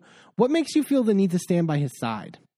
Jay, like honestly asking a genuine question, and Schwartz goes, "We have a very beautiful friendship, and right now it's strained. It sucks for me." Which is just like say that in front of Ariana is crazy to me. Lala goes, I think it's beautiful because you're a part of it. But on his end, whether you want to see him or not, Schwartzy, the day will come where you see it. And you're going to look back and go, I fucking should have gotten rid of him when that shit happened. Yeah. And Lala's so correct on that. Like, Yeah. whether Schwartz realizes it now or he clearly doesn't realize it now. Like, I mean, I think he was. He seems so close, right? Yeah. He seems so close to that moment, but I, I don't know. I don't know. He goes, Lala goes, he will devastate you. And Schwartz goes, but we've been working through it. Like, it's a work in progress. What have you been working through? What work has Sand, like, because a work in progress, like, what work has Sandoval done Right. in your relationship? Because all we've seen is him, you capitulate to him, go to his party, and then him, again, not listen to you. Mm-hmm. Katie's face is just like, I've heard this shit like a million times before. Like, sorry. Ariana then goes, Listen, I gave up on you a long time ago and my life is better for it. And Schwartz goes, I love that for you. This is when Schwartz gets like, Yeah. it's people would point out the switch that Swartz flips with women Yeah. sometimes where he goes from puppy dog to aggressive. yeah. She goes, So good luck. Anything everyone says about you, about any of this shit, is always going to fall on deaf ears. You're a lost cause. Schwartz goes, Don't speak on behalf of the whole group. You're not the queen of the group. Come on. Like, your ego is getting a little bit like, and I'm like, Fuck off, Schwartz. Fuck off. And he's doubled down on the after show after the fact. So he has no excuse that it was just in the moment. But it's like, she wasn't speaking on behalf of the group. Literally every time she sets a boundary, she says, I. I'm not going to be around him. I'm not going to be, you know, in his vicinity. I, I, I. She doesn't speak for the group. Well, she what she does say is that anytime uh, you say something to anyone, it will fall on deaf No, no, no. That's not what she said. read it back. She says anytime anyone else says this stuff to you, meaning if anyone who tries to be like, look at what Sandoval is doing to you, that is going to fall on deaf ears from you. Oh, okay. Well, maybe he misunderstood that too, and that's why he's saying you're talking for everybody. Because that's what I heard. Sure. But and so I, I can, I can have room that someone else could mishear that as well. Fine, but, but- also I know that he also just does that. But also, he's again, like I said, he's double tripling down on the after Right. show. And also, we posted a great video on our Instagram and our TikTok of Sandoval being like, "Look, that's what I experienced in the relationship. You know, her intelligence, and you saw it, Schwartz. You saw it in the relationship, and the way Schwartz in this after show is disassociating and like trying to like." It's just so like sad. It's fucking sad. Um, Kate, Ariana's like, oh wait, so now it's my ego, and Katie goes, don't say that to her. I love that Katie's standing up, being like, you're not going to talk to her like you've talked to me for years. By the Yeah. way, um, Ariana says her confessional. Schwartz is very clearly confusing strength and boundaries with ego. I'm not making decisions for anybody else but myself. If I don't want to be around my ex, I literally don't fucking have to. Yeah. Period. Schwartz goes, She's speaking on behalf of the whole group. And Katie goes, She can because that's how we feel. Like, this isn't just her issue. Right. You're not going to portray that. Portray that. Uh, Schwartz goes, I'm sorry I said that. Like, I, mi- I just missed the group dynamic. And Ariana goes, No one destroyed that but him. Because I, and I feel like her saying that was like, I see what you guys are trying to do, right? I see you're trying to make it that I broke up the group. Right. That's horseshit. Schwartz goes, I'm trying to have a conversation. You were all just like teaming up on me. Like, fuck off. Like, ugh. It's so like, he, no, like, they are, they are having a conversation with you. You just don't like what they're saying. Honestly. And Katie Leary goes, release yourself from this fucking torture. It's just exhausting to watch you just like not listen. Like, Yeah. okay, so then Scheana says that she's going to go to the bathroom and then very conveniently walks. by. She says hi to Kyle, Kyle Chan. But th- the way Sandoval goes, hey, Scheana, hi. I didn't even recognize you. And he like stands up and just like no tooth smile and stares at her again like he's an alien. It's so weird. And Scheana's looking at her like, looking at him like, okay. it's weirdly aggressive. yeah, it's just odd and awkward and like, yeah. Sandoval goes, Can I talk to you for a second? And Scheana goes, Not right here. I'm going to go to the bathroom. I'll meet you in the back. I'm not doing that here. Which I don't even think Scheana should have talked to him, but it's clearly the show. Like, well, but the thing is, is that by by him being, you know, being all smiley and being nice and all of those things, it makes them look like the asshole if they won't engage. right. That's what he's he's manipulating public opinion Yeah. at this point. They go out to the SUR Alley, the famous SUR Alley. This was so strange. Sandoval goes, I got you a vodka soda, another gift. I got you a vodka soda because I stopped and got a Diet Coke. And Scheana goes, I'm actually three weeks sober today, but thank you. And Sandoval goes, Yeah, I had this like weird feeling that you weren't drinking tonight for some reason. Then why did you get her a vodka soda? it makes no sense. It's so odd. why not err on the on the side of getting someone like there is no one in the world that drinks that doesn't drink something that's non-alcoholic Yeah. except maybe Marisol uh, on Miami Sure. maybe but everyone else at least occasionally drinks a non-alcoholic beverage so why would you not err on the side of non-alcoholic if you had even the inkling that she might maybe kind of slightly not be drinking tonight it's he's just saying stuff. I No, really I think he is. They sit down and then again they just awkwardly stare at each other as Sandoval's like smiling. And Scheana's just like looking at him. And Sandoval goes, You look like you kind of rode in on like a Shania Twain like motorcycle. Like you know in that video. And Scheana goes, Thank you. Sandoval goes, Is that what you were going for? He's like laugh smiling. And, and Scheana's like, Yeah, it's like a Y2K look. And he's like, Yes. Uh, he gives me the fucking creeps. Like it's Well, but the amount of times he says I'm not a serial killer. You're really giving off serial killer. well but that's part of the manipulation right Yeah. he's trying to establish we're friends remember Right. you like when we're getting along you like the banter Yeah, but he never. T- it's ju- unless I misremember, he never talked like this before. Like he was never presented like this to me before. Like it's just a new weird like yeah Like, but so- i mean but but it's all everything he does is manipulation Well, and especially because he goes, speaking of which, like, this is like a Y2K sweater. And Scheana goes, nice.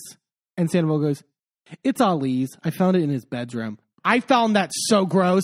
Yeah. I'm sorry. I found more Re- manipulation Rest in peace to that man. You know, nothing against that man, but I am, I found that so gross that he, like, the way he transitioned that. yeah Scheana goes, Yeah, I didn't expect getting blocked when I reached out when someone so near and dear to you passed away. Sandoval goes, I understand that and I appreciate it. I was not in a good place that day. I haven't been in a lot of days. I felt like maybe you were doing it just to say that you did, which isn't past Scheana. Like, yeah, sure. But also, she could just say that she did. But also- nobody's going to check with you. Right, but like other than her like saying that she that she sent you this message and you blocked her, like she's not saying it publicly. She's not like, you know, like boasting about it. I don't think she even said it on her podcast if I remember correctly. Maybe I'm wrong. But like, you know, she's not doing it as front facing as you do all your shit front facing.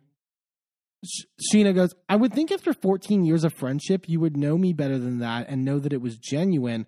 Because I have a heart, you've not been acting like you have a heart.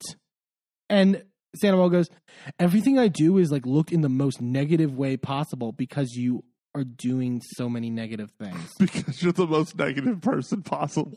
She- just, uh, Scheana goes, But don't you think if you would have been honest and remorseful from the beginning, it would have been a different outcome? And he goes, Of course, I handled it like shit. I mean, I can't do anything about the past, which is such a But- classic, like, But also, you're still handling it like shit. right. That's what you're not recognizing. It, it is continuing to be mishandled. Right. She get she goes. You can be you can apologize and be remorseful. You don't need to keep doubling down and acting like the villain, Tom, which is what he's doing. Like, Yeah. And she he goes, Scheana, I apologize to you so heartily at your house. But then, but but Sandoval, then what did you do after? Yes, you had that moment where you cried at her house on her couch and all that stuff. And apparently ruined that couch for her. Right. And then you went into the reunion and then you were telling Raquel, Scheana's groveling and trying to get him back with the. So you're an asshole. Stop acting as though like you didn't flip flop on these fuckers. Yeah. Like when it was convenient to you, they weren't your friends. But when it was, you had an opportunity to maybe get sympathy from them, then you were their friends. Fuck off. Scheana goes, It's not just me, Tom. And he goes, I would love to talk to Ariana. I would love to. Because out of everybody, she's been a hundred times less proactively vindictive, which is weird to me because she's the one that I did it to. She has every right to come after me and do all of that stuff. But Ariana doesn't get off on that shit. She doesn't want to see me dragged to the point of fucking like, and then he pauses and goes, I mean, I feel like he was going to try to introduce the suicide thing again and like is but also again fully contradicts what he said on Nick Viall that she was Yeah. being proactively vindictive. Yeah. Whatever. And honestly, that was it. It it was one thing to say that because a lot of people are saying, "Oh, well, that podcast was done, you know, recently, and this was ten months ago." So what shifted? Well, but if you also remember in that podcast and several times since the filming of this show, he has said this has been this is indicative of how she was our entire relationship. Right. This is the real Ariana. So then he was lying. Yeah. Exactly. Scheana goes, Nobody wants to see that, Tom. And she and Sandoval goes, But it's been fucking relentless. I get you're doing podcasts for money, but at a certain point it's too much. And Scheana goes, and there was a certain point where we stopped. And I'm so glad that Scheana brought this up when he did the whole like, I know you gotta do it for money, but like you gotta, you know, at a certain point, Scheana goes, I think you should just really need to humble yourself and the next show you play, maybe leave Schwartz and Raquel's name out of your songs Yeah. Like you don't get to fucking say that I am saying too much stuff that I am not unrelenting when you're singing about Schwartz losing his house and Raquel being hot for me or not for me or whatever the lyrics are in your fucking shows. Yeah. Um also just to backtrack to Ariana. So you're you're wanting apologies, you're wanting to talk. Like I'm sure that if you sent a message via your assistant that you were ready to do to um, agree to selling the house, um, you know, to a third party. Yeah. If all, if she would sit down and allow you to apologize, I'm sure she would sit down with you. She probably would take that, yeah. She would be happy to hear you out and then put the house on the market. But you have to give something. You have to stop being a dick. But the thing is, he doesn't think that his life can't be exactly like the way it was Right. without work. Right. It, sh- it should just be that way. Scheana goes, Everything you're doing is literally the definition of a narcissist. And Sandoval goes, It's not. You should look it up. Which is so kind of like the you should look it up. It's so like okay, But also we have, but I- and you are. but again, here's the real Sandoval. Here he is. Yep. And Sh- Scheana goes, a narcissist is never going to admit that they're a narcissist. And Sandoval goes, yeah, I know. That's why Lala won't say that she is. Fuck off. You don't Sniper know. from the left on Lala, I guess. Like it's like you don't know what a narcissist is, dude. And also, it just again, he can't be pushed in any way on anything that he says without dropping the like humble facade and like Right. you know what I mean and revealing himself. Scheana goes, "Well, she's not and that's offensive. I have to get home to my daughter," which I love that's her excuse now to get out of like shit that she goes, My advice to you is to humble yourself and have some humility. And Sandoval goes, Okay, yeah. Like very condescending. Scheana gets up and goes, No one is wishing for any harm to come to you or her. I just want to make that clear. And Sandoval goes, You should know that after that Nima interview, I really had to talk her down. I just want you to know that. Going back to what I said, stop saying that shit without people's fucking consent. Yeah. Stop. It, it's nasty. And Scheana goes, but she said it, Tom. And I'm with Scheana about the whole having ne- ne- Nema or Nima on the podcast, where I was, you were calling me a liar. You were saying I was making that shit up. Right. She has every right to defend her good name. And so I well, brought her Ne- okay name. I brought him on the podcast because he was the one that Raquel told. yeah. And so I'm not making it up. You may not have told Raquel, but Raquel told him. Right. Period. Like, so I'm with Scheana that she had a right to sort of like clear her name in that regard. Um, Sh- Sandoval goes, but is it really your business? I thought this was so illum- illuminating. He goes, but is this really, is it really your business? And Scheana goes, well, when my character is being questioned, yes, it is my business. He goes, but it wouldn't have even had to have been that if you hadn't brought it up to begin with. Meaning, you should have shut the fuck up. And when all this stuff was coming out about all that you knew, Right. you you wanted her to be like Schwartz. Yeah. Period. And then Scheana just goes, "It would have never been if you hadn't fucked Raquel to begin with." I'm done, and go storms off. And Sandoval goes, "I know that's going to be a thing. Yeah, it is because you fucked her. It is going to be a thing because it happened. Yeah. Like he just wants to sweep everything under the rug and act like none of the last year happened. It's oh, I hate him. Like th- this is my thesis conclusion of why I hate Tom Sandoval. there it Honestly. is. Um, that was Vanderpump Rules. Yeah, a lot, a lot, a lot, a lot. Um, we're gonna take a quick commercial break, and when we come back, we're talking the newest episode of Real Housewives of Beverly Hills. Don't go anywhere.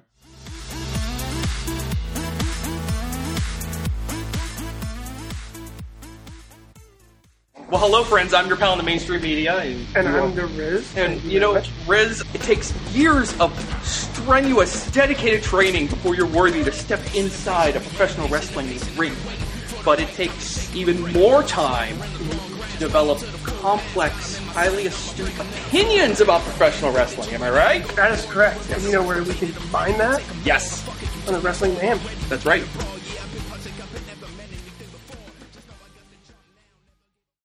Do you want something new to put on your reading list? Are you feeling your holiday spirit grow while also being astutely politically in tune? then you'll want to pick up The Santa Strike, a new book by Shanna Hamaker. While home in Midland, Texas, on a weekend visit with the eccentric uncle who raised him, Marion Waclowski, otherwise known as Mary, discovers a long forgotten letter Uncle Joe wrote to Santa Claus. Mary keeps it to share with his girlfriend Lindsay and his best friend Tommy. At first, they consider the letter to be nothing more than a silly lark. What kind of grown man would write a letter to Santa? But soon, Mary and Lindsay find themselves caught in a much larger mystery concerning many, many more letters to Santa, all surrounding the crisis of gun violence in America. You can order The Santa Strike now on Amazon, available both on Kindle and in paperback. Sidekick Media Services. We are your sidekick in business for social media, video production, and more. Find out more at sidekickmediaservices.com.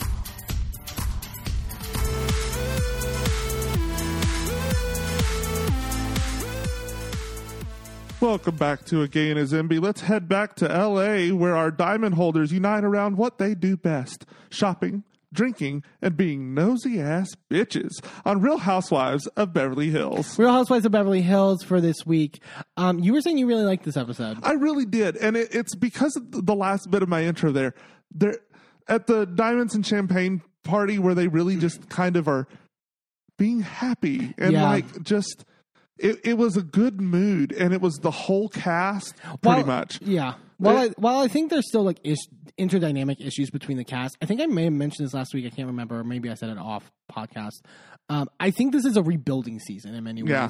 Is it the? I think some. I've heard some people say the season's been boring, but like I think with Rinna gone, Yeah. you had to have time to reformulate friendships and Right. and make it feel like a group again, and make it feel develop a chemistry yeah, that can sustain and like then you can work out in more details and get more sort of like invested in other things. I think you had to rebuild a little bit. And like this i think when we get to the party at the end that was kind of a prime example of that i will Yeah. say i did feel more than in past seasons like particularly erika like feeling more like she is with the group than just like with her own particular friends yeah. Because I mean, Erika has in the past like been isolated. It it was basically her and Rinna and Diana yeah kind of in a corner last season, and they were kind of tangentially connected to Kyle and and Dorit, but really and truly they were their own little, and they weren't really connecting with anyone else. Right. And Rinna very much facilitated the idea that Erika didn't have to connect with anybody else. Yeah, I really think I mean, Rinna like- was doing to Ky- or to um, Erika what um, Gizelle is doing to Robyn. right. It's really once once you remove and, and I think Rinna has value, don't get me wrong. I love Rinna when she was at her best. I But- used to love Gizelle too. Exactly. but it's like once you remove that piece of the puzzle, you Mm-hmm. really see the shift. Yeah, You and not just like just in mentality. Like you see people like being more open. And I think like that's not happenstance. I think that's for a reason. yeah. I mean, this is an indication of what could be in the future of Potomac. Yeah. This rebuilding where everybody really kind of connects better, and because it it's the same image. Yeah. I mean, not to talk too much about Potomac, we didn't get it this week, but like, I it's the same problem. Right. I mean, but Beverly Hills doesn't have the added issue of having a shitty production company, Sure. That's that. but like, come on, Bravo. Yeah. Um, we start the episode by Erika meeting with her therapist, Dr. Jen, um, to sort of talk about how things have been going and stuff like that, and talking about like that with the resident residency and stuff like that. She's in like a good place right now going forward. Erika says, "I want to surpass any expectations, but I'm a little afraid to be honest with you." And Jen goes. You used to have your husband and unlimited funds and unlimited resources. It's easy to forget Tom did uh, support you before things got really bad. And Erika goes, right or wrong, good or bad. The man encouraged me to be here. And I was, whew, okay. Um, I, I get what they're saying, and what they're saying is like pro, like correct. Like it's, but it in the context of like why Tom is not. You know what I mean? Like it's just like. I love that she said good or bad, but I'm like, but bad. It was bad money. Like, like it's it- Right. It, was bad money. Like, whether, Right. I don't believe you knew, but like it was bad money. I will also say we have not watched the second part of the Housewife and the Hustler. We have also not seen the first one. We did not watch the first one. I've seen clips from the second one of the sit down with the victims, and they go, the second one also details some of the Marco Marco stuff, which again I've said before. I think Erika is a bit more culpable in, and might have to face a little bit harder. Yeah. Um, but I, I, it's a touchy subject, and it's like I. I, I don't think there's a great way to handle it on this show. You know what I mean? Yeah. It's like I I just I don't feel like any show that is trying to capitalize off of the sensationalism Yeah. and the um any of that I feel like inherently is going to be going in under the assumption that Erika is in, is the enemy Right. which I don't think is integ like there's no integrity in that. And I feel like the only way you can really analyze this situation is removed from the scandal of it. Yeah. One like give it a few years. I And then really give on it, a few years. Like we got a, at least most of the season where we did not talk about it, and I was happy about that because like Honestly, well, but I say that to say this: I don't trust that the what's it called, housewife and the hustler. Housewife and the Hustler. I don't trust that that is a a down the middle portrayal of what happened. Sure. I think it is most likely slanted very heavily against Erika. Sure, I will take the real. Like, I'll take the real. Like, the guy from Marco Marco, what he is saying. I Yes. that's his word, Right. And, And so I- that is something I you can believe that that that Erika is the villain in that in that like when I hear from the victims, when I Right. hear from that, that is one thing. I think when you just hear from media personalities, like you- Right. it's just like it's different. When they had like Dana Wilkey and like Danielle Staub and that, I was like, why are they there? I'm sorry, like this doesn't help your case. yeah, Like, it's not. It, it it just seems overly critical of someone who, I mean, not to be an Erika apologist, but like someone who's been going through a lot of shit for the last few years. Yeah. Maybe give her a second to breathe. Also, you can be an Erika apologist. We all, I, you're allowed to stand one person blindly. I, I, but the thing is, is I don't I- stand her I know you don't view it as blindly Yeah, yeah. yeah. because I, I think You, that you she, don't. You criticize her a lot. You I do. I think that she actively handled it completely wrong. I think that she probably looked the other way when she shouldn't have. But at the end of the day, I think that she is a victim of Tom's. Sure. And I think that she has every right to be upset to lose her entire way of life. And like, I do believe that whether the other women on this cast were right to question or not, I do believe at the end of the day they should have fucking stood next to her Yeah. instead of grilling her on things they knew she couldn't answer. I, and we'll get to that. like, We'll get to that in the end scene. Um, Jen, because she talks about the stuff she said at Sutton's ceremony and stuff like that, and how she was angry. Jen tells her, "Closure has to come from you. If you've learned nothing from the past few years, something shitty can happen to you, and you can recover. And you know who has your back and who doesn't." And I was like, "Okay." Um, I I guess that is the right message, but I was also like, "That's like." I don't know. It said it seemed more of an ally than a therapist statement to me, which maybe Erika needs that. I don't know, but like you know, I again, I think like they get into it later about like w- how it's a little nuanced in terms of like what Yeah. their feelings were. Um, we then go to Sutton, who's going to the stables to visit Santos, and she's uh, has Avi in tow. And I love when they get out of the car and they're looking at the horse in the uh, the uh, the field or whatever, and goes, and Sutton goes, "Look at him." No, wait, that might not be him. and Avi goes, "No, he has white hair." And Sutton goes, "It looked like him from a second from afar." Sutton just I I don't understand like Sutton anyone who doesn't like Sutton I don't get it. Sutton's comedic gold.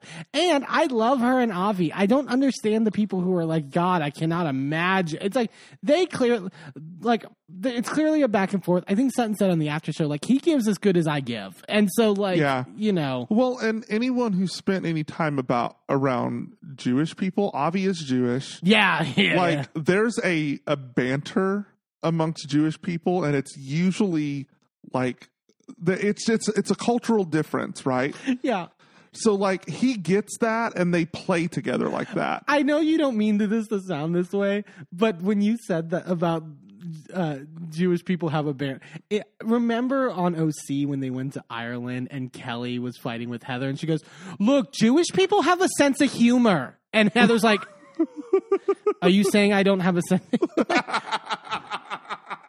I know that's not what you meant, but when you said it, that's the first thing that popped in my head.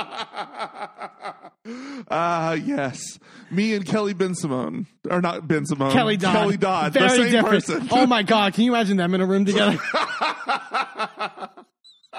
You're fucking dumb. And I book it. Book that for Ultimate Girls Trip. Oh the my one time the one time I would be willing to watch Kelly Dodd again. Honestly, Um Avi's gonna feed Santos and Avi goes, Uncle Avi bought you a purple carrot and Santos snatches the other carrots from his bag. And he was shocked. It was like it's it's it was great. This is like the good like it's not slapsticky, but it's just like see, Santos was playing along too. Santos also knows how to banter. Yeah. you got a volley. Got- Um, Sutton decides that she's going to ride uh, Santos for the first time. Sutton says in the confessional, he's a big boy, but he knows me now, so I can ride him. Sort of like when I'm dating someone. I got to know him first before I ride him. And then she cracks herself up in the confessional. dying. Um, I so Kyle then arrives, which I I glad I didn't misremember this, and Sutton pointed out. I will say the one thing I'll give credit to Kyle, credit to Kyle for filming this scene when she's allergic to horses. Like I forgot that trip where she literally almost had like an allergic reaction. oh man! But she walks up and goes, "Well, hello, beautiful. I'm talking to the horse," which I I I thought that was funny. there are moments where Kyle's humor hits and there's moments where it doesn't. And I think she she, she has that like negging humor where Yeah. I've I I've been exhausted for it for a couple years. That and that's fair, but we were just talking about how it works with Avi and like they have the same that same negging humor. yeah. Here like I think also with this scene like I've been very like Kyle is not Sutton's friend. She's a terrible friend to Sutton and she kind of still is. But like this felt a little like you said kind of similar with the Erika stuff like in the end of the episode with the group like Yeah. this felt more genuine. Like, Yeah. like I, I was like, oh, I can actually see the friendship sort Yeah. of. I here's the thing. I think Kyle cares for Sutton Yeah, and I think that they have a friendship. I don't think that Kyle has shown up in that friendship for Right. Sutton. and I think that's a. T- I don't think that's unique necessarily to Sutton. No, Kyle puts herself first, and and a lot of reasons most people should put themselves first because they constantly are putting themselves at a disadvantage to take care of other people in their lives. Sure. But I don't think that that's necessarily the case for Kyle. I don't think she's ever done that for anyone but her family. I will agree that she does that for her family, but like, come on, Yeah. like take care of your friends. Um, Kyle says her confessional, "Are we certain Sutton's ever ridden a horse before? She looks about like she did when she was riding the bull in Las Vegas. I don't think she ri- rode that bad. That I was like. She like, rode the bull pretty well too. yeah, that I was like, lay off. Okay, like Yeah. is where it's like frustrating the fuck out of me. Uh, they also they sit at the picnic table to talk, um, and uh, Sutton says that she had texted Christian uh, after he had left to go to the UK and to say goodbye and good luck, and she says, "I just want him to be happy." Um, Kyle then asks, "Did you guys ever go to therapy or anything?" And Sutton goes, "Neither one of us have ever been to therapy." And Kyle goes, "Mo and I are going to therapy now." It really was just Kyle wanting to Yeah. talk about this, which she said. I think it's like important for her to open up to Sutton a little bit. Like I think like that was one of the things Sutton's wanted, like to be like you can talk to me about this stuff. Yeah, uh, You know, honestly. Kyle goes, "We've really been working a lot, and that's you know created so much time apart."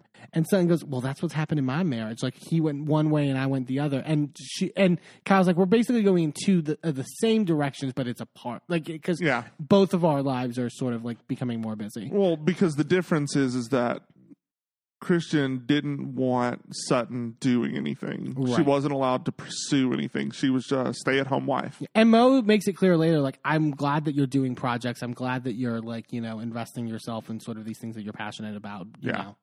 Um, so that that is a difference. Yeah. Sutton says every now and then when you're gonna you're gonna have to make sacrifices on both sides. And Kyle goes, I know, but he will never not work. Like he's not going to do that. Obviously, you can turn down certain things. And Sutton goes, I mean, you're going to have to, right? And Kyle goes, I mean, I don't have to. Like, and I was like, okay, Kyle, you're being selfish. I, I get and don't get Kyle's point. Like, I well, I, I get it, but I don't agree with it. Maybe always. She says, I've made sacrifices and compromises. I've been a really good wife and a good mom, and I've supported him through everything. I want to feel like Mo is prioritizing me, like I have him. Well, and I think, look, he's at a point with the agency where he could easily hire other people He could work less. He can work. he- to to take over some of the things that are taking up his time. yeah, and that way he could be more present and still be expanding the business as much as possible, right? Because other people are doing some of that and taking on some of that load, but he could also still be more present at home. And Kyle could still literally do all of the things that she wants to do and be out and doing those things and still coming home and having time for Mauricio right. Like those things exist but until he's willing to do that and take a step back I don't see why she should have to. Yeah, because I mean, like, well, and like she said, like there was a period where I was the supportive wife, and I was Right. being the one that was always there for whatever, and I didn't put myself first, and so therefore, like, if it's going to be a change, there needs to be some losing it on your end, which I think is probably fair. Kyle says, One day my kids will be all gone from the house, and then what am I going to have? I want to have my life too. It just feels good to be independent.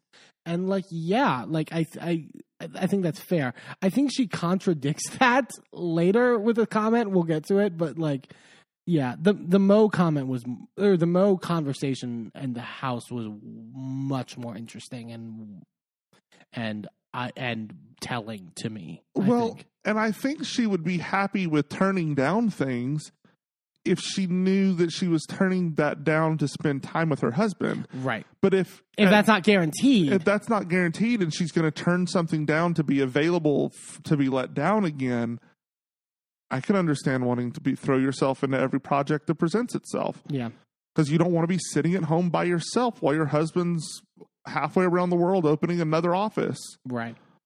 Um, we then go to Garcelle's house, and she's with the boys. They're getting, uh, they're doing this campaign for this company called Cybersmile, which is a sort of like activist and sort of like, um, so, so an organization that combats cyberbullying and and and puts the light onto you know combating cyberbullying. And this is per, obviously very personal to Garcelle because of what happened to Jax last year, and so they're doing it together. And it's one thing Jax wanted to also do as well to sort of um, get out there. It was funny, Jaid, with the like cue cards of like what they were reading. And, Oh, like, good lord. She, I was like, "Stop moving!"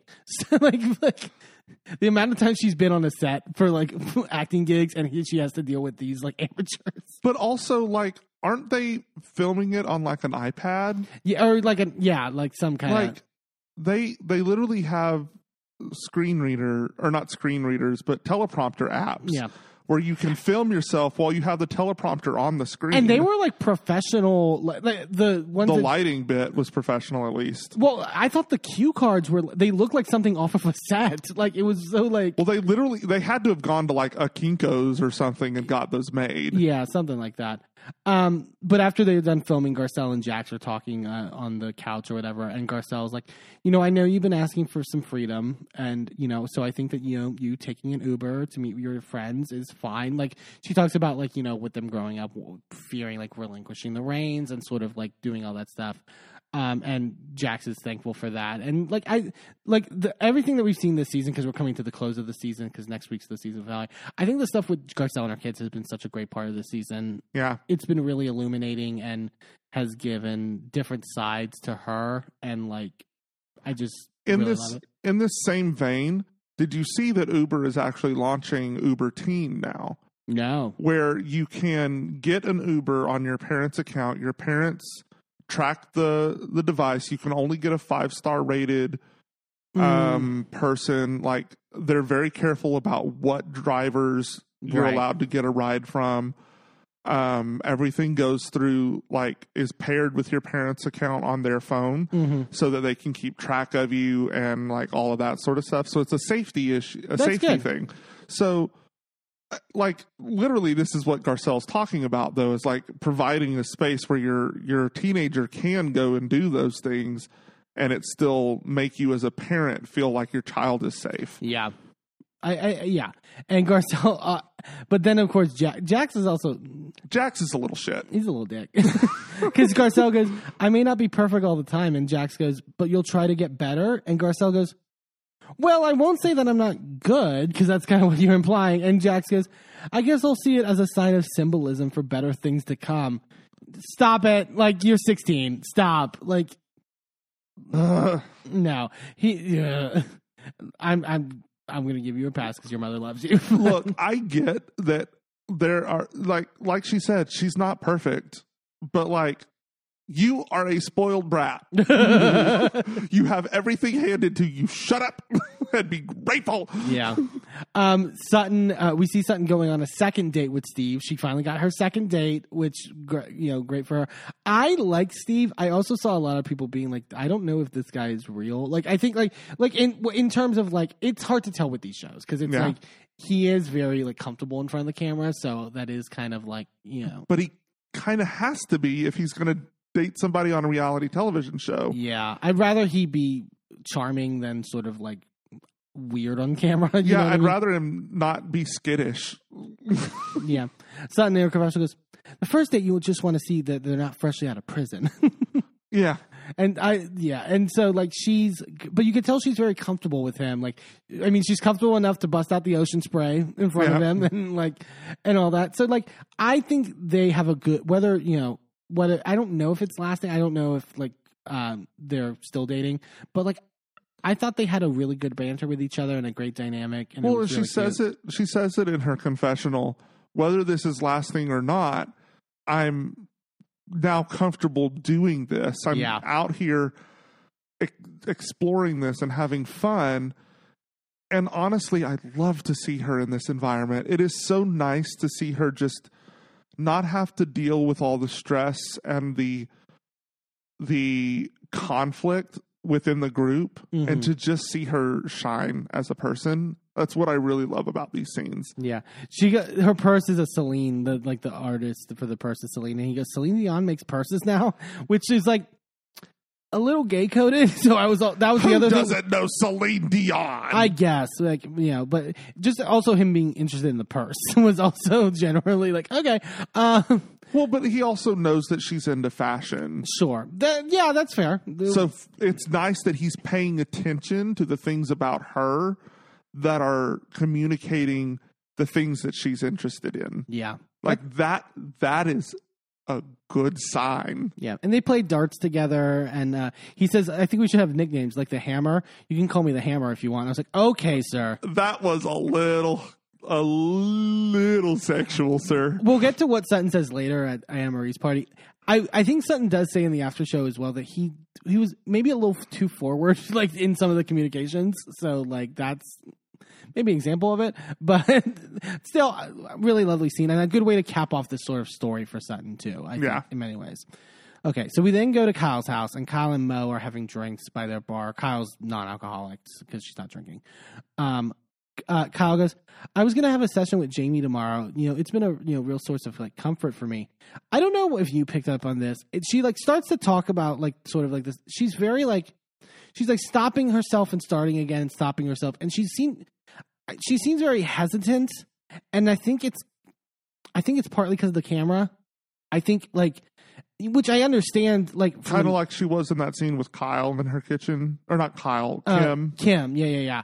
It's like I, I think it's partly that, but I also I, I don't know what combination of it is that and what combination of it is like the like I think she's also trepidatious to communicate with Mauricio generally in term because she seems talks about feeling unheard a lot like and but I also would argue that you still need to do that. We'll get to it where it's like I think you're losing the sight of like what therapy is for.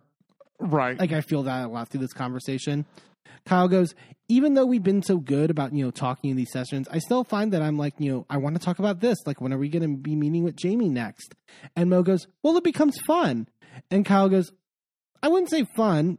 It feels good. Like, I wasn't laughing at those sessions. Like, I wouldn't use that adjective. You know, it just feels good. And Mo goes, love that adjective. Like, it's, uh, again, a little like, it's, there's such an awkwardness with them that we haven't seen in the past and it really does feel like they are not are out of love with each other like genuinely like Yeah. there is no sort of like chemistry or connection right now but also like her being like i can't wait to there are moment i'll have moments where it's like oh i really can't wait to talk about this in our s- session but you also should be communicating outside of the therapy room right right. like that like the- part part of couples therapy is also giving you the tools in which to communicate better in your real life Right. and so if you're not doing that if you're just holding everything until therapy and then you vent it out i would argue that's just as not healthy Well,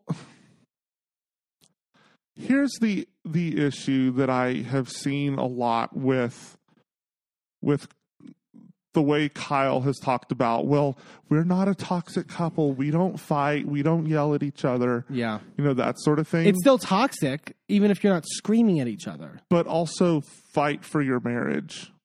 right what are you fighting about like well but not even that if you're just both being polite and cordial to each other I would say that your marriage is dead. Yeah. There's a chance when you're at each other's throats because you are fighting to save your marriage. Yeah. You are fighting tooth and nail to hold on to the love that you have for each other. But when you are both doing this blase, passive, polite, cordial thing, it's dead in the water. Right. Because it's not real. Like, well, yeah, like your your motivation is to get to the next day. yeah. It's not to save your marriage. You like the second that you see something that you see this slipping away should spur you into action and instead both of you have laid back and just let it deteriorate Right. like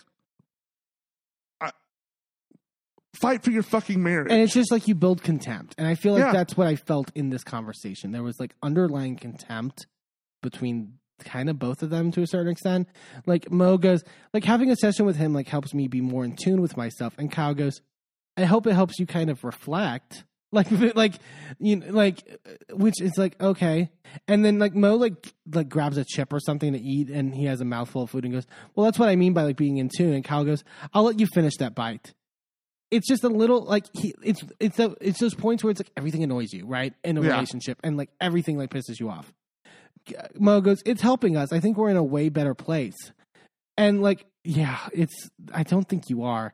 Mo talks about how busy they have been and like he's like you know we're both growing. We're both changing. We're about to be empty nesters. And kyle goes we're not empty nesters yet you keep saying that and mo goes from your perspective you're looking at today i'm looking at what tomorrow is going to be lo- going to look like and i'm like but you all kyle you had just said with sutton that like you're thinking about the fact like there's going to be a point where my kids are, are gone And fully. also, he said we're about to be empty nesters. Not we're empty nesters. The nest is empty. There's no one there. but that's what I mean. It's like it's the things where it's like she's fighting him on everything, Right. And sort of like you know, I that's that's. I mean, it's not good on his part, but I like it just shows the sign that you're not communicating properly. That's Right. That's the after effect of that. And like Kyle says in confessional, I sometimes feel frustrated that I'm not being heard. I'm not going to stay in a situation that I'm not happy in. The things that I wouldn't want my daughters to accept, I'm not going to accept for myself. But what what is he not hearing? Because I haven't heard you say anything. Right. That's the that's what yes. Yes. That is what the frustration is. It's like you it can't be that he's not hearing you when you're not saying it as plainly as you want it to be said. Like say it plainly. Like and I know that I'm coming to this from the position of an autistic person who misses a lot of subtle cues and communication and whatnot. But like, if you want something from me, fucking say it. Yeah. If you want me to, you know, um, take your plate to the sink, ask me to take your plate to the sink. If you want me to pick up uh, a dozen roses on the way home from work, tell me I would like you to pick me up some roses on the way home from work. Right. Not offhandedly going, you know, roses are pretty. Right. And it's like I'm not going to I'm not to solve a riddle Yeah, to figure out what you want from me. yeah. Just fucking tell me. And then if I don't do that, then that's on me. Yeah. But you have to tell me. And I I know that that's like that's my experience with that sort of thing. I I'm not saying that that's Mo, but I do know that a lot of men operate more in direct communication, and that is more the vein that men communicate in. Right. And a lot of times, those of us who are more emotional in our communications will sometimes communicate, will communicate. What was that emphasis? uh, will communicate that way, and then it's not picked up. Yeah. So if you're not getting the results you want, change your action. Yeah. And it, I, it was just so sad because they end like they're holding hands, and and Mo goes, "We've never throughout this process stopped loving each other." Kyle doesn't say anything in the affirmative of that. She like kind of nods, but it's like it's kind of in the vibe where she's not agreeing that with that. Yeah.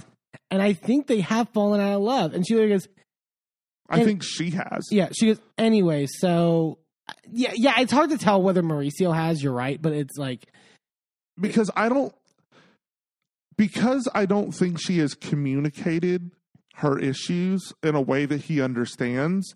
I don't think he realizes the issue is as big as it is. right. And so he's like, "Well, yeah, we're going through something, but everything will be fine."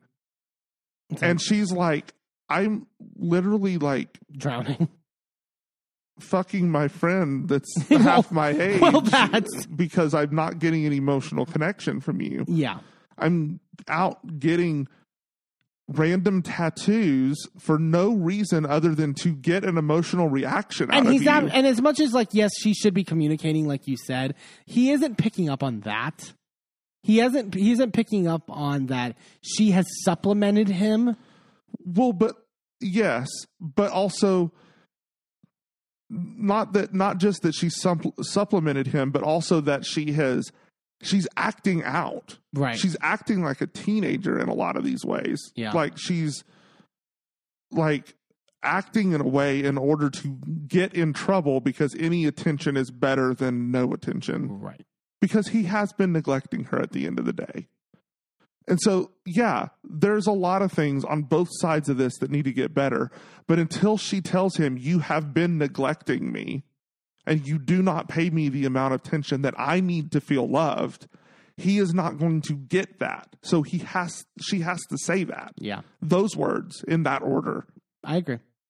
Um, Annemarie is getting ready for her Diamonds and Champagne Mother's Day brunch. God, they really have done jack shit with Annemarie this season, honestly. Honestly. We get one scene with her family. We get the fucking three weeks of esophagus gates. We get this one party that she's done. I don't think we're going to get anything in the finale because most of it's going to be consumed with the post production stuff with Kyle Mauricio. Where was this fight we were supposed to get between her and Crystal over her transphobic husband? Yeah, where was the, I would have much preferred that shit. Yeah, I didn't need three weeks of esophagus gate. No, like I didn't need two weeks of are you a nurse or are you a doctor? Yeah, I don't see how Annemarie gets brought back. I don't either. Um, everyone's getting ready for it. Dorit is FaceTiming PK, uh, who's out of the country. And Dorit goes, Baby, it's Mother's Day this weekend. Where do you think you're going to be back? And PK goes, You know, I'm involved here. I have a lot going on. I'm going to get back as soon as I can. Which, like, what does that mean? Like, what is this? Again, what is this job where it's just like, I don't know. Like, I, it depends. In complete opposition to Mauricio and Kyle, Dorit is screaming at the top of her lungs what she needs from PK, and PK's literally going, Fuck you, I'm not doing it. Exactly.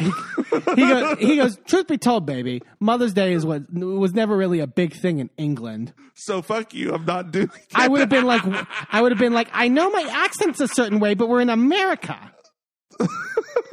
As Erika said, I'm from Connecticut.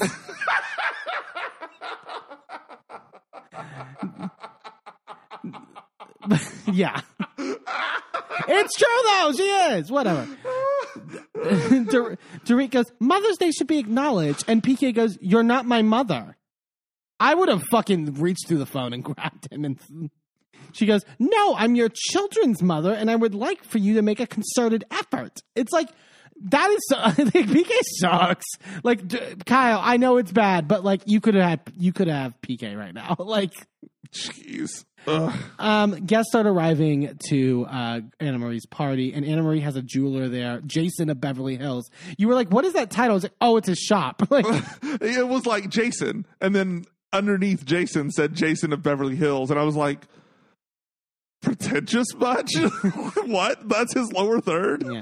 and I, I will. this is, I will say, it's very Beverly Hills. It's very rich and fucking. Oh, yeah. I will give Annemarie that. It's not some chintzy ass fucking party, except for the drinks. We'll get to it. but like, she has these like millions of dollars like jewelry out.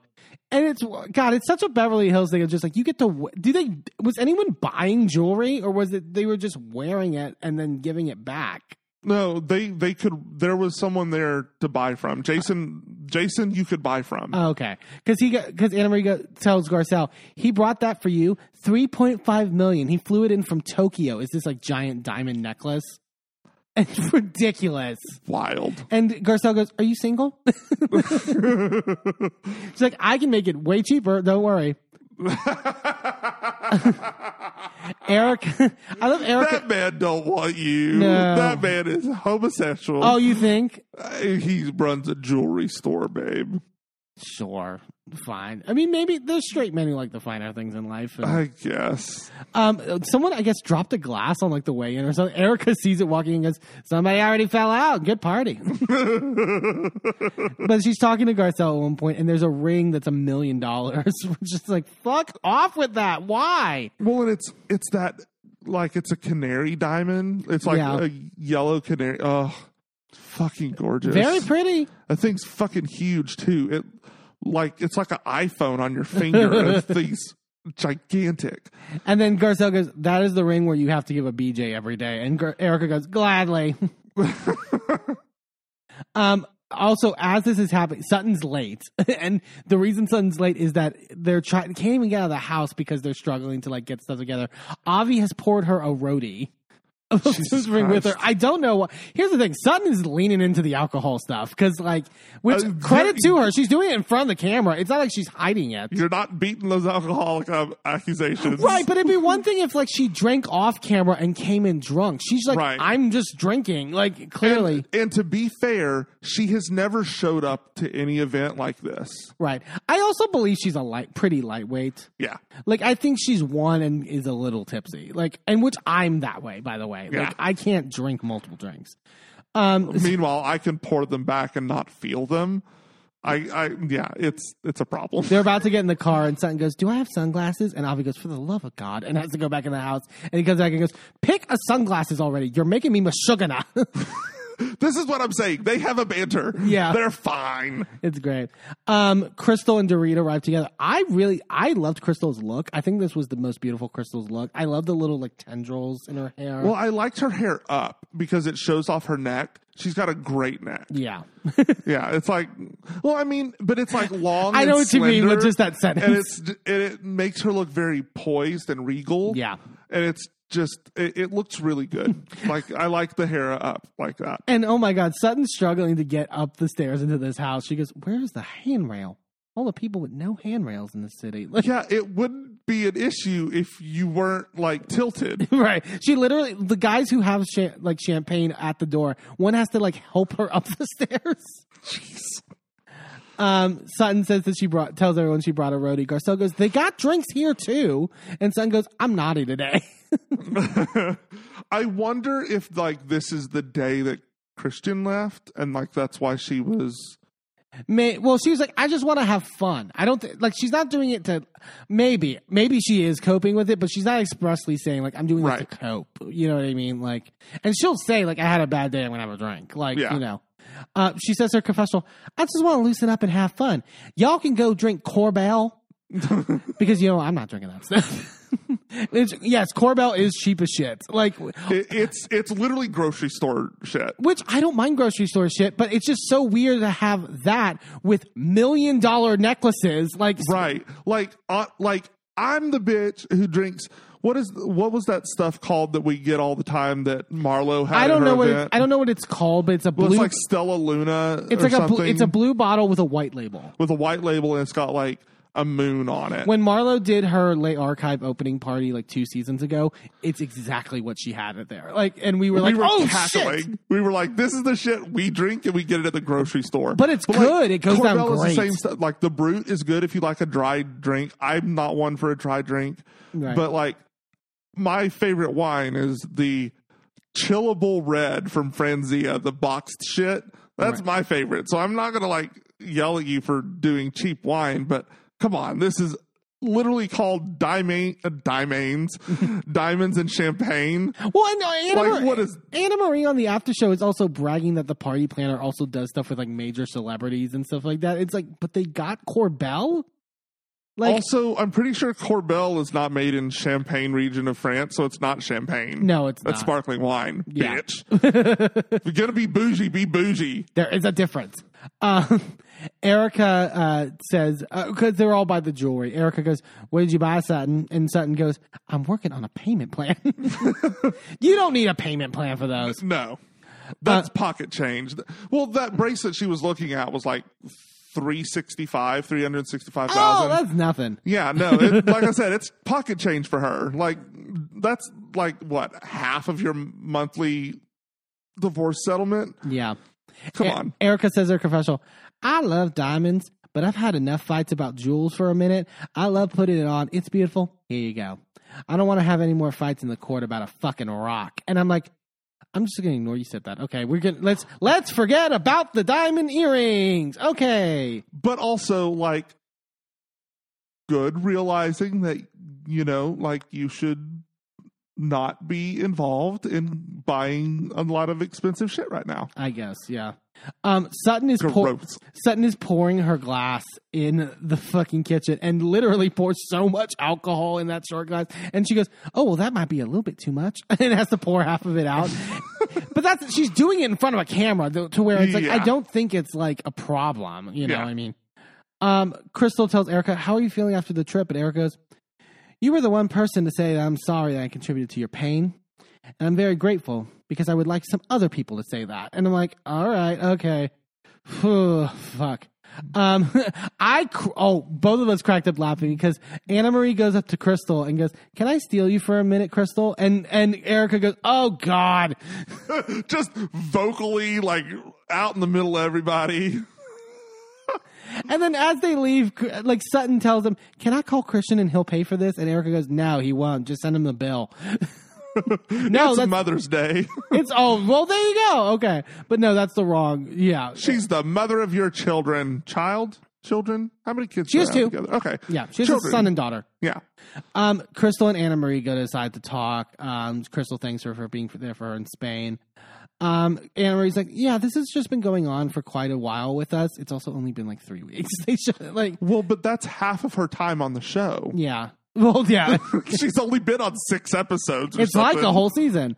Um, he's. A, I'm glad they made up. I just because I moved on and didn't care, but I was just like, whatever. I'm not Well- invested. But what really got me is that all five of the other cast members literally were sitting there on the back, like leaning against the back of that couch and going, We're not paying attention. And then, like, eavesdropping on that conversation, like leaning to where they could hear and see around the corner. Yeah, It, it just, it was this rare moment of like, everyone's on the same page, everyone's having fun together. And I was like, Oh, this. I love this. This right here. Yeah. This is fun. they send Kyle to go check on them, and, and then Erika goes, "Oh, now they're hugging. They're hugging." And Kyle goes back. He's like, "They're hugging." And Kyle goes, "I had one job, Erika. Like, what the fuck?" well, but Kyle literally goes, "Okay, I'm gonna act like I'm gonna go get a drink. Okay, I'm gonna go get a drink." it's like you're not a good actor. yeah. And Erika goes, "Now they're walking towards the cheese." um, Dorit asks Sutton about. Uh, she goes, "Tell me about your date." And Sutton goes, "We went to the Surly Goat. We played darts." When she says they play darts, Kyle gives this wide-eyed look, and they play like the shade music. I'm like, why is that shady? Like, again, it's like just because it's not like a fancy restaurant and like whatever. Like, this is what Sutton likes. yeah, she's a Southern lady. Yeah. she likes a dive bar and a good drink. Sutton goes, he said you look very beautiful. And then he said, you know, we haven't kissed yet. Apparently he texted this to her that we haven't kissed yet. And Erika goes, he wants a blowjob, honey. Love- My favorite moment is when someone says like so vulgar on this show and then they cut to a random person. They cut to the security guard who's watching the fucking diamonds. Sutton says their confessional, he just wants a kiss. I just want to know someone before I do anything like that. And also see a health certificate. Uh, God, yeah. Uh, I, I, honestly, at this point, uh, Erika says, "Can we get him over here and get the ring, and then you'll blow him?" And Dorit goes, "I don't know how you good, how good you are. I'm just saying, Kyle might be the best out of all of us." I was like, "Okay, the Kyle joke is funny, like, but again, like going back to like the uh the Taco Tuesday, Dorit doesn't know how to joke. Like, I'm just being like, I don't think you're good at blowjobs, Sutton. It's like I need them to lay off Sutton. but also, how would you have any way to know that? Well, they make the joke about her small esophagus, like in that, like Okay, and bitch got a whole mouth before you get to esophagus. she got a tongue. She got hands. You can do a lot with tongue and hands. I. Okay. I'm just saying. All right, moving on. Um, I can't with I fuck. I'm just saying that don't mean shit. Oh Jesus. Um, where? Fuck. Oh, that took me out. Um, so they all sit down uh, elsewhere on like the couches. Um, and Dorit asks how Crystal and Annemarie are, and they're like, "Yeah, we're moving forward." Erika takes this as her moment, and Erika goes, "I think all of us really like each other, but I would love if we stood up for each other more." And I'm like, "Okay, where is this going?" You knew.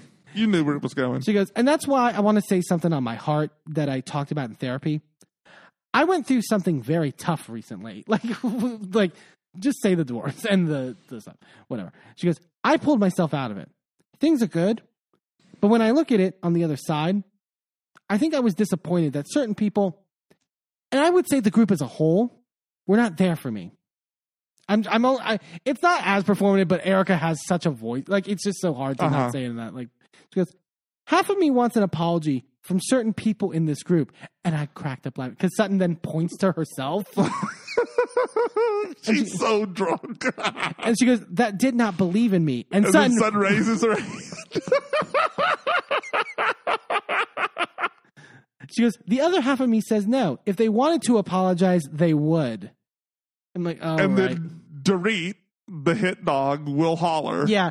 She goes, Yeah, but Erika, you genuinely don't believe that I was supportive? Because, of course, it's about to read. Uh, like, Erika goes, Dorit is the Scheana of this cast. Oh, for sure. So, Scheana. I just made that connection. Erika goes, When we were at Kathy's dinner, and you said that, you know, but we're all dragged into it. And they show the flashback of it. Like, which, again, I think, Erika, you need to recognize that, yes, like them being on a show like this, they are going to be questioned as much as you are. Maybe not as much, like from a legal perspective, but like they're going to get questioned a lot. Yeah. Like, sorry, that's what the case of it. And they were questioned a lot. Yeah. Dorit goes, but that one line, that 18 months of all the other support, that means nothing? And Erica goes, I didn't say that. Dorit then says her confessional, it was very difficult to support her. She was not making it easy. She had no empathy. She couldn't talk about it. Meanwhile, every two seconds, there was a new article about something that was so damn shocking. Yet still, Kyle and I, we had blind support. Blind! It was not easy. Which it's crazy for her to just be like, we had blind support for her, which she would never admit years ago, right? No. Like she would act as though she was like, you know, it was whenever, it, whatever situation she was in. But it's like, yeah, like also for you to be like, she had no empathy, but yeah, Kyle does this later where she kind of throws Garcelle and Sutton under the bus of being like, well, Garcelle and Sutton had a separate issue. Like, we never didn't believe you Which is bullshit. which is not true. Watch the meeting when you guys first got together after the trip, um, wherever they were, when the news article, when the LA Times article came out. Like, y- like you Palm were, Springs. yeah, Because they were at Kyle's other house. You and Dorit were questioning whether or not Erika was being truthful. Yeah. You were. Sorry. Like, whatever after the fact, but like, don't act as though you never were worried about it. Like, come on.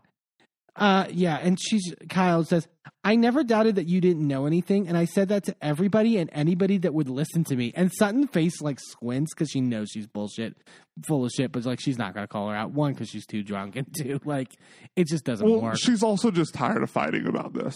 Yeah. Garcelle then tells Erika, I didn't want you to fall, but I had an opinion. And I'm going to stick to that forever. I thought the forever part was slightly harsh. Um, but I also understand what Garcelle is saying. hmm She's saying, yes, I had thoughts when things were happening and stuff was molding. And yes, I had opinions. But it doesn't mean that I hoped that it was true. It doesn't mean that I wanted you to suffer or fail. And I think that that that she could still stand on that and have that opinion and still Apologize for apologize for the fact that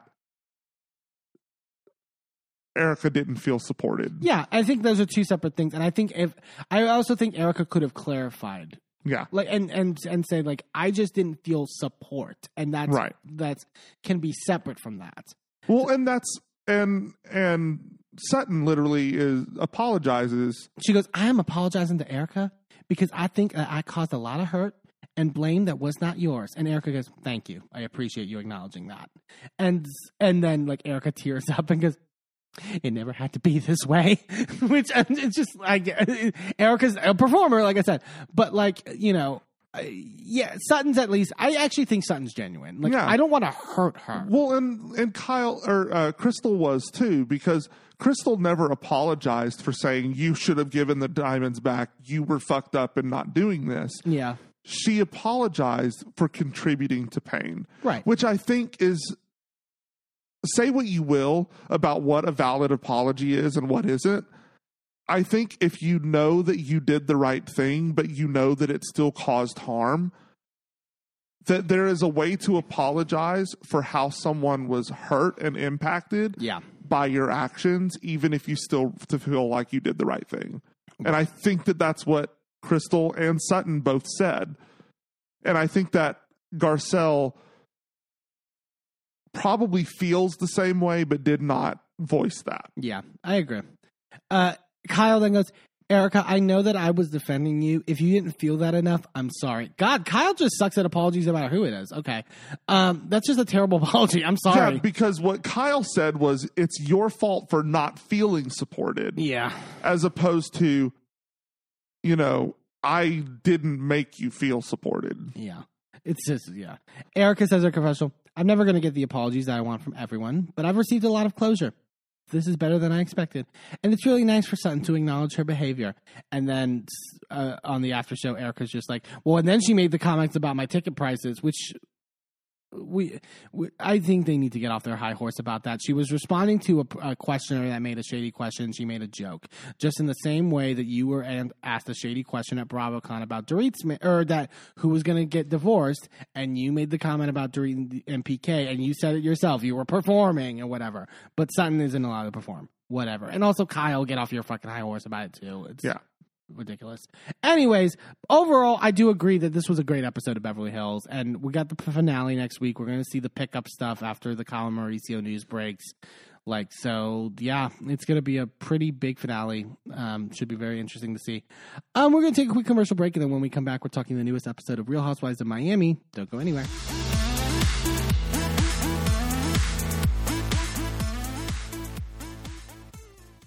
Well, hello, friends. I'm your pal in the mainstream media, and, And I'm the Riz. And you know. Riz, it takes years of strenuous, dedicated training before you're worthy to step inside a professional wrestling ring.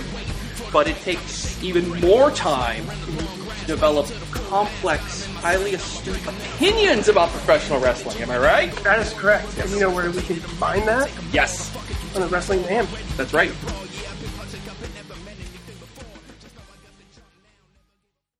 I'm Eamon, I'm Merlin. and if you're anything like us, you live your life out loud. And when it comes to issues of discrimination, inequity, and outright bigotry, we use every platform we have to speak out against systems of oppression that perpetrate violence against marginalized groups.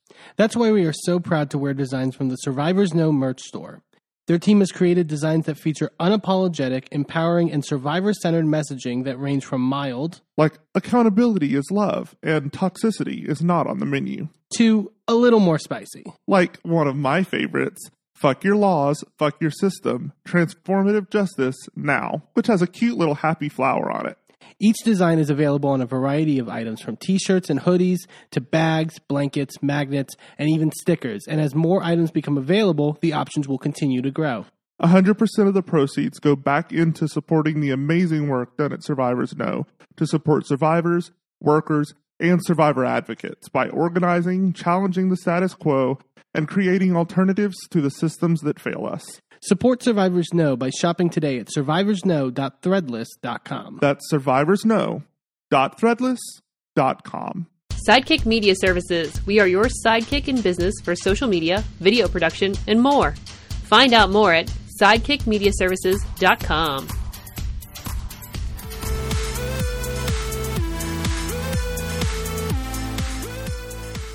Welcome back to A Gay and His Enby. Let's head on over to Florida where Michael Jordan definitely approves of Marcus and Larsa's relationship.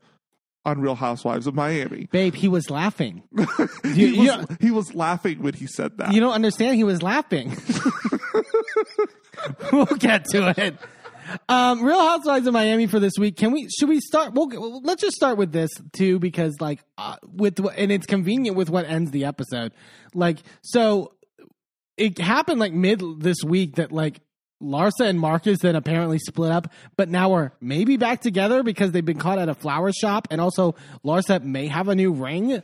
But like, like what? It, like, and it was so like public and like messy, where like Larsa unfollowed him and then made like a cryptic post. Well, and he unfollowed her too, and then he made this post about watching the the Super Bowl with like all the important people in his life or something, and it was just him and his dad, and it and it was like, what is happening? And then on Valentine's Day, they are refollowing each other now. And they're seen out shopping together, and apparently she ends up with new jewelry, and there's flowers and all these things. It's like, girl, I guarantee you, if this gets brought up at the traders reunion, she's gonna be like, "What happened? Everything's fine. Everything, nothing happened.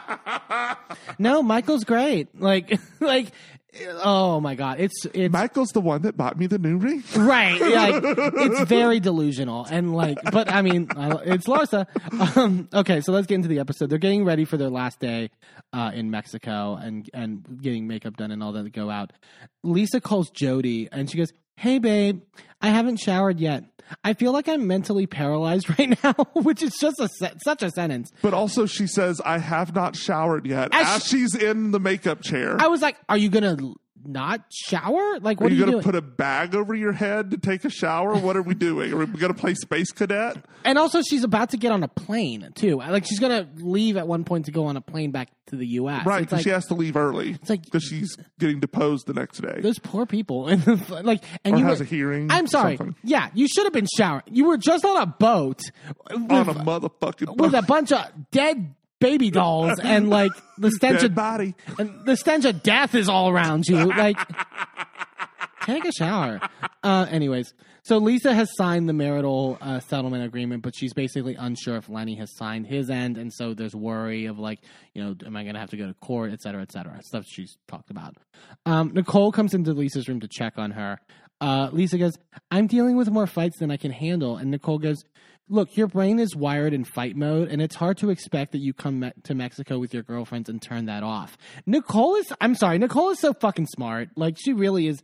Like, for I, it's such a di- we were talking like throughout the season how it's such a difficult thing to communicate like sort of like a positive message to Lisa that it's not like you know being like yeah you have a right to just vent wherever you want or whatever like we're not you know what I mean Nicole is like the only one that's like able to do it like but also, it's because of her amazing therapist. Oh. Like, we have talked about how her therapist has helped her deal with her dad. Um, but like, also apparently is giving her language to then therapize Lisa. right and not in a way that's like condescending or- Right. and I think it's also her doctor background probably too Yeah. in a way that helps that but it's like yeah like whoever her therapist is like I was gonna say give me the number but I probably can't afford it um I can afford a regular therapist but like this is Nicole's therapist That therapist gets paid in yachts. so true. Um, Nicole asked if you know, you know, do you have any support from like your family? And Lisa's like, so my mom is like coming in next week from Canada. Lisa tells her, I don't even think my parents are divorced legally. Like even when we were all living under the same roof, my mom always slept in another room. I don't think they knew how to do it. Maybe they wanted to stay for the kids. And it's like it's so. It's so like Nicole's like, isn't it crazy when you like learn about your family story, like how it like shapes your life? And it's like, yeah, once you hear this from Lisa's like end, like, yeah, that makes perfect fucking like- sense. oh, oh, god damn it. It explains so much. And Yeah. she she talks about how she left home at 16 and she would be staying with boyfriends, families. And Right. so like a lot of them would take her in and she's like maybe it stems from daddy issues like I always just felt protected by them. And it makes so much more sense I think. It makes sense in terms of like why she is so wanting like the house from Lenny, like to build the house and like that certain level of support because she doesn't know a realm in which she can't have that. But also why the betrayal of his mom hurt so bad. That's also true. Yeah. Because she's used to becoming a part of his family. and they act as her family. right. That's that's very astute. Yeah, like I think it, there's a depth that Lisa, as terrible as the last couple of episodes have been for her, like, and you could argue a lot of this season, like she redeemed herself. I think this episode, and that, Yeah. and again, it's what I like about Miami. They can always rebound. Um, yeah. So Nicole says, like, I feel like my dad is like a child. Like, you know, he has never really assumed the role as a parent to this day, which we see like very clearly. And so it's like when you like when that dynamic is fucked up, it fucks a lot of stuff up. Like, Yeah. it's very true. Um, and Nicole says she does want to meet with her dad's girlfriend, and that's basically the plan when they go back to the states. So, yeah, we'll get to that scene. That was something. Um, Guerdy is, has a really bad chest cough, so she's not going out with them, and she doesn't go out with them later to dinner. So it's like she's just out of it, like this Yeah. whole episode, um, which sucks. Again, like what is it? Like what? Like housewives trips are cursed. I'm sorry. Well, but her immune system is also shot. that's probably part of it. Yeah, So, like, sh any bug that walks down the street, she's to pick up. Yeah. Um, everyone meets in the lobby before they go out. Lisa and Kiki do say hi to each other and they hug and like like normal, right? So, I, which I thought was good. Like, and Kiki's like, I don't like to hold grudges. You know, hopefully she can recognize she did something wrong and maybe she'll apologize, but who knows? So, like, you know, in in terms of that, they load into the sprinters. I love Nicole tells Lisa, notice Lisa that Kiki said hi to you and was not confrontational, like like a parent, right? Yeah. Just be like, hey, which is so. I mean, you shouldn't have to do that with Lisa, but like, Yeah. but it's what the what what's been the case like for a lot of the season. Lisa goes, it just hurt my feelings, like to find out that your friends are like annoyed with you, which I get, and that's always been the precarious thing with this whole dynamic right now, where Yeah. it's like they can't be honest, and so therefore, Yeah, and and it doesn't help that they've been attacking each other at certain points during this season about whether or not they should be honest and to what level they should be honest and so like the rest of the group has been fighting over Lisa without Lisa even being there. Yeah, so it makes Lisa even more irritating. Right. Uh, Kiki tells the other girls in the other van, Look, I'm willing to have a conversation with Lisa. I just want her to be more involved. Like, ask me questions about my life. And Alexia goes, Good luck with that. I don't think that's ever going to happen. Which I get, like, I get it's harsh what Alexia and Marysol say here, but it's also true. Like I, I it's Yeah. true. Marysol's like like I told Lisa like at the Pride event, like I'm doing this vow renewal with Steve. We're gonna go to Scotland and stuff like that. And she said, "Who are we talking about?" We see the clip of it, and Marysol's like, "Steve." Like what? The, like she, I would I would like to think that it's because Lisa doesn't have the bandwidth for anything else, but I don't think it's any different when she's in a good state of mind. Right. I don't. I from what I've known of, even like in before the reboot or whatever. Like I don't think that she was ever like a very like sort of like interested in other people and like sort of like just being like, what are you going through? Like I don't. see- Yeah. I don't see that really in her. Uh, Mars was like, she's in her own world. Alexia says in the conf- confessional, Lisa is only about Lisa. I think she suffered that all of her life, hoping once she leaves this stage in her life, she's going to be less selfish. But I'm not holding my breath for that. so maybe it's not a Lenny thing. That's my question. It's like I, I think, I think we can all conclude Lenny's terrible, but I do think there has been some doubt now of like what is simply because of the Lenny issue and what is also Lisa's personality. And I think we won't really know that for a couple more years. Probably, yeah. Um, the ladies all go shopping in some of the shops in Mexico City. This took me back because I used to go to Mexico for vacation all the time, and so this was like so nostalgic for me. Mm-hmm. When when it was a little thing, but when Nicole had the little like Jacob's ladders or whatever, like I was like, oh, I literally would like like play with those as a kid in Mexico. It's yeah, just a little thing. Um, Lisa goes, "Where's stuff for like little babies, like baby?" And she does like the rocking a baby motion. I don't know how to say it in Spanish. It's like, oh my god, Lisa, how do you like? You're in Miami. Like so many people in Miami speak Spanish. Also, it's Bambino. Well, yes, but like, like you and you and you have like Spanish speaking people around you in the cast. Like, yeah. ah, it's crazy. I Um, think it's Bambino, right? probably that sounds right. Google will tell me. um, so they're shopping. There's a woman at a stand who has a sample of crickets that they can eat. and I, which I know is a thing. Like it's I I couldn't do it because it's just like bug. No, no, thank you. Um, Alexia goes, I brought you girls to Mexico for the experience as, and trying to encourage Kiki to eat it. And Kiki goes, Did you have one? And Alexia pulls a face like, and she goes, I get my protein a di- different way. I'm sorry. I'm like, oh, Wow. Lord. I, I mean, Kiki does too. Kiki makes like a, a putting weird things in her mouth joke as well. Um, but she does eat the cricket. Um, at one point, as they're shopping, Kiki does go up to Lisa to talk, and she, I love Kiki goes, "I'm gonna take off my glasses to show that you that that I'm sincere." I mean, yeah. Well, that that makes sense. Uh, yeah, bambino is one way to say baby. Perfect. Um, but um, it reminds me of um on New York where Ubah oh, right, right, right. was like, we need to see eye to eye. Like that makes sense to me. Like we need to be able to see each other's eyes so that we know we're sincere, so that we are being real with each other Yeah. and being respectful. And the, and the boat, they both had sunglasses on. I think that's Right. also kind of part of it. Kiki goes, I understand last night was heated. There was stuff that said, you know, on both sides, and I know I said some mean things. I feel horrible about it. And Lisa goes, We're both guilty of that. And she apo- and Lisa apologizes for the shut, telling her to shut the fuck up on the boat, and apologizes for the whole um, childhood trauma. Like I can't Right. fix your childhood trauma comment. And I thought Lisa was genuine. I think she like copped to the things that she should have copped to, like in every way, in everything that she should. I have. mean, I think she also should have copped to the making dispersions about the living situations of the people that she was throwing the food at the dogs. you're right. Yeah, Uh, she did leave that part out. like literally the whole impetus of the fight. yeah. Lisa tells her, I'm kind of a more angry person than I've ever been. I'm fighting all the time and I'm sick of fighting. And I'm like, yeah, you do seem more angrier. And I do, Yeah. think, you know.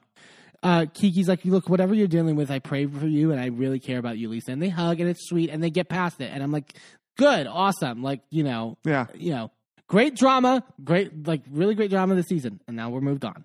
This is how this should be done. Yes. Um, Marysol grabs a pinata uh, for the birthday party they're gonna have for Julia and Kiki later. Uh, she goes, I love her in her confession. Goes, I have some surprises up my sleeves. Pardon the lack of sleeves, because she's in like that red bustier. Mar- I, I, we'll get to it later. I think Alexia and Marysol have had such a redemption season this year. Honestly. I really think, as much as I mean, they're not perfect. Don't get me wrong, but no housewife is. no. Um, but they're funny as fuck. I actually find their humor very charming. I don't think they're so reliant on each other. I think they have their own personalities now in a way that's like, you know, Yeah. fun. Um, I think a big I think a big reason for that is the Thailand girls trip. yeah. I think they grew up for black of for a lack of a better term on that trip. And like Marysol got called on some of her shit on that trip, Mhm. and so did Alexia. And they really got to because they didn't have the other girls in their cast to focus on, Yeah. and they really just got to focus on their issues between each other. And you see the echo of that this season. It's there's such their their pairing is so much more healthy and Alexia is better to Marysol and Marysol is better to Alexia and they just it's it's a lot more healthy. I really really enjoy them this season. I agree. Um, Nicole and Lisa are heading saying goodbye to everyone because they're both heading back to the states early. Um, Lisa goes, "Look, I just hope my prayers to Guadalupe, Guadalupe, right? That she answered. I'm like, this is this is where I give Alexia. Like, okay, Lisa, like you don't even remember the like saints and like that Alexia based the whole fucking trip around. But also like Guadalupe is like such a basic name. Like it's yeah, it's not it's incredibly common like it's in in like, Like- Mexican culture. like everyone has heard that name a million times in their lives. Yeah. Everyone in probably everyone in the Eastern speaking world or Eastern English speaking world has heard that name. hmm So like you have no excuse, man. Right. None. It's it's, but it's like I I think it's more of a paying attention thing. I genuinely think Yeah. Yeah. Um, what is it? What she uh didn't Adriana say that Lisa has like ADHD or something? I maybe that Maybe. maybe that's what it is. I don't know. Like- Maybe. like, you know, But I mean so do I. But I mean, you know, and I remembered. Sure. Okay. yeah. Sure. Fine. Um, so, okay, they're getting ready for uh, the party, uh, the birthday party. Kiki arrives to Marysol's room with a basket full of dildos. like, and it's just so much blurring. And they're going to Yeah. fill the pinata with dildos. And it, it's just fun. She does because Lenny was ac- accusing her of abusing those medications. Right. I, I remember she said something to that. Yeah. Yeah. Um, yeah. I also, can I say, I really like Marysol's look for this party. I think Marysol has a personal style that is very good. I mean, she's older and so it's a little more older, but it's like, I like the, just the like, pearl necklace was like this like black sort of like almost businessy kind of like vibe. But it doesn't read as old. No. You know, it doesn't read as like you went to Macy's and it's that old church lady vibe. It's it's very distinguished yeah. and like rich. Yeah. Like it's just. Rich. It, it, it is rich with like forty thousand R's Um, Larsa is FaceTiming Marcus uh, before tragedy struck. because of course she is. and that says that she's excited to you know introduce the girls to Aluho. Aluho, yeah, Aluho. It's we- weirdest name. They just make up names for shit. Her tequila company that she's Ah. also going to introduce them to at this event, and do a tasting of. She goes, "I've already spent eight hundred thousand dollars on this, so I need to do whatever I have to do to make sure it's the best tequila on the market." I feel like that's a mistake business wise. One, for it to be that much money that you spent on this. Two, I feel like tequila and just like alcohol for well, mainly tequila is such an oversaturated market right now. There's so many celebrities with their own tequilas. And you're not Hispanic, right? Like Larsa's not Hispanic in any way. She's Lebanese. I believe so. I, I, correct me if I'm wrong, but like I, I don't think she is. No, so like, why are you doing the tequila? yeah, she said it, her father, or I think it was her father, had a distillery in Mexico, and it was a Oh, okay. Well, I didn't get that connection, like a family connection. Okay, fine, maybe.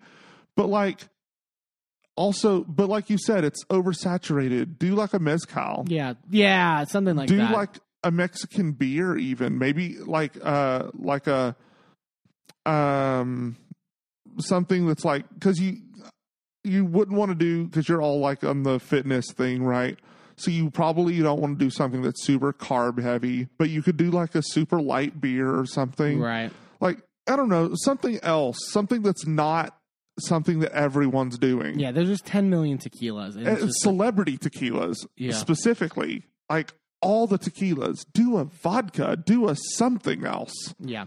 They all head out into the sprinter to go out. Alexia says, This is where Alexia starts. And she's like, shady as fuck, but I thought hilarious. She says her confessional, I support Larsa in everything that she does. I just didn't like the way that she presented it with the whole, like, you have a Todd thing from like a couple episodes ago. Mm. She goes, Don't try to be better than me by saying I have a Todd. You have a, you had a Scottie for 23 years. And by the way, Larsa, you're getting half of Scottie's retirement, which like is so true. Like, I'm sorry. Yeah. Like, it, it was such a, it really was just a and you know that fight. check is not tiny No, not at all. For scottie motherfucking pippen Um, so, uh, oh my God, they're in the van at one point, and Larsa goes, "Yeah, you know, Lisa and Nicole being gone. There's only five of us." And Alexia goes, "No, there's six. And they like count through, and she goes, "Oh, I forgot about Adriana." And Adriana's like, "Thanks." Like, Adriana also is going for this. Like, f- she definitely is playing up the like flower crown stuff. She's always wearing different like flower crowns. She has like a yellow one mm-hmm. for this. or she even wears it to the reunion Yeah, and on Watch What Happens Live, which was a mess. bonkers i think she got into andy's coke stash like it was wild She just randomly deciding to like pick a woman in the crowd to be like, "Will you be my?" Because she guess she's a lesbian now or something. But it just she's like, "If Kyle can do it too," and I was like, Andy was so annoyed. She it was just like, "Okay, moving on." Um, I, I can't Oh man, I whew, she's a firecracker. um, they arrive, uh, they meet Lars's business partners, and they start to introduce the tequila and describe it and all that. I thought it was so fucking rude. They're describing it, and Marysol ducks out to go to another bar, and she goes, "Let's get Marysol a real drink because she doesn't drink tequila." yeah She, so she wants her vodka, her, her Grey Goose with whatever. She goes, I don't drink tequila unless it's masked in a margarita, and even then I don't like it. I don't like strong booze. I'm like, go fuck yourself. like, Well, okay. She doesn't like to taste it, which I get. I understand that. You don't like the taste of alcohol either. sure. So I understand, but also like, girl, It's qua- for her. It's quantity, not propensity. I guess. something like that. Um, they all taste. They all taste the the, the tequila. Kiki's face was like she literally goes. That's a great endorsement. She goes, "Holy shit, I'm gonna get drunk tonight." Um, oh my god. Larsa then goes, "I'm super excited about this." And Alexia, I know that we butted heads in the beginning, and Alexia goes, "You butted heads with me. I wasn't butting heads with you." I loved the way that Alexia handled her. And Alexia is doing this like passive aggressive smile about it. That's just so like, like it's it's hilarious to me. But it's also unlike Alexia. Yeah, it's very it's more smart of a fight than Alexia is nor- known for. Yeah. Alexia just usually goes for the jugular. Larsa goes, "No, I just wanted you to support me on this because I like work really hard." And uh, Alexia goes, "We all work very hard. We all do different things, and that's beautiful. But we all support each other and love each other." And Larsa goes, "Yeah, exactly." And Lar- I can't tell if Larsa was even picking up on the shade. Like, it's so hard to tell with her. But then Alexia then has them lift their glass and goes, "So cheers to you." to your cockies, to Alexia and Frankie's beauty bar, to your musical career, to the fire. I was like, holy shit. Uh, Everyone gets a trophy apparently. Like To Julia's farm. yeah, yeah, basically. to your jam business that you're gonna start apparently. We'll find out later. And I love Adriana just goes, May all your dreams come true. like Adriana's just like, I'll go with it, fine. To Lisa's perfume line. Oh man, Alexia says her confessional. I know she works very hard, you know, with her new tequila brand that she's been working on for two minutes. but I would also like her to respect the fact that we all work hard. But she says she's the hustler. She's always the one working, and she's a businesswoman now. If you want my support, you got to be nice about it. uh, again, I think I like I like like Alexia is great. Like Teresa could never do because they No. compared them a lot. Teresa could never be this shady. No. in, you know, in, uh, in such an intentional way. Larsa then says she got necklaces made, and she's like, "I li- I like the Aloha or whatever it's called, uh, hula or whatever logo, and so I had them make necklaces." And I love that she shows her them, and Alexia goes, "Oh wow, that's like the brand, yeah, that's the that's literally the brand." like, And then she gives them to Julia, Kiki, and Alexia because she only had three made. well, she's getting the rest of them are getting made. They're they're on the way. They just haven't. They weren't ready yet. Right. But Kiki brings out the obvious, which is like, so I'm like a walking billboard? Like, this is crazy. Like, what you, like, eh, Like, I understand if you want to give them something that's branded, make it a keychain. right. Or something that's not like a prominent, like, sort of like, this, this is her doing the Jenna Lyons thing. This is her doing the, like, I want you to promote my fucking shit. Which Jenna did not do. yeah. And also, this clip came out and it led to like this big spat between Lars and Kiki on Instagram, which was great. Like, it's just very, like, I'm just being a friend and giving you a gift. It's like, okay, girl, come on. Like, now. yeah. Also, did you clock that the logo was just the letters Oh, on top of each other? it looked like a weird, like yin and yang thing, almost kind of like. yeah, it yeah. It's it's not great. No, it's not the best. Um, they go up to sit down for dinner at this restaurant, but oh my god, Marysol fucking struggling to get up these stairs. She goes, "Oh my god, my thighs!" like, like she was huffing it. Like it, it was as bad as Sutton was. Um, they all sit down. Alexia goes, "I really feel like we've come a long way as a group," which I do think is true. And Adriana brings up, like last year we had separate tables. Like Bahamas was a shit show, and we've come a long way. And it really is. They, Yeah. I forgot how bad it was. Not bad, but like how Tense. tense it was last season. And Yeah. like again, they've mended it really well. Larsa goes, if you could take one thing from anyone at this table, what would it be? Like, what's it like a good quality you could take from a person? Which is actually a fun question on Housewives. That's not necessarily shady. Well, and the way that it was phrased, I was like, "Oh, so you want to steal something from someone? Yeah. Like, why is this a fun, not shady? qu- What? But then, like, I understood that it was like, oh no, they have this quality that I would love to have myself. Not Yeah. take that quality from them. right. Adriana, but then takes it and makes it shady. She goes, if I'm going to take anything from anyone at this table, Marcus. And then she licks her glass like, "Ah." Pornographic. and Marysol goes, and she licked her glass like a pervert. And also, oh my god, her on Watch What Happens Live, Andy being like, "You're not really gonna like, you wouldn't really hook up with Marcus," and she goes, "Why not?" She's a messy bitch, and I- this also three seconds after on Watch What Happens Live, they had literally both said, "No, it is not okay to date your friend's ex." right, and then like minutes later, like it's crazy. Wild. Julia then gets messy as fuck in this dinner conversation. She goes, "He's hot, Larsa. Are you the jealous type?" And Lar- she knows the answer to that question. Yeah. L- Larsa goes, "I'm jealous if it's like a disrespectful thing." And then Julia goes, "And his father, Michael Jordan, approves, right? Totally open." Julia was uh, again. Like, was she getting? Did she have foreknowledge of this headline that was about to happen? I know it's crazy. Larsa goes. I mean, I posted a picture of us today, and his mom commented and gave us three hearts. Marysol goes, "Oh, that's good," and Alexia goes, "Yeah, I feel like the mom is more important than the dad sometimes in relationships." And Julia just goes, "What about the dad?" Yeah, because the mom's not famous. Julia's like, "Answer my question." like it was so like, in- it, it did feel like an interrogation, like Yeah. genuinely, and like. Julia is more calculated than I think I've given her credit for this Yeah. season. Like the meeting with Marysol's ex, and- I think there's a lot. There's a lot behind that, which I think, like you know, good for her 'cause it's Yeah. amazing. Um, Well, and the thing is, is she's unsuspecting. yeah, She's someone you would never go. You're such a fucking shady bitch. Yeah. Like I would never look at.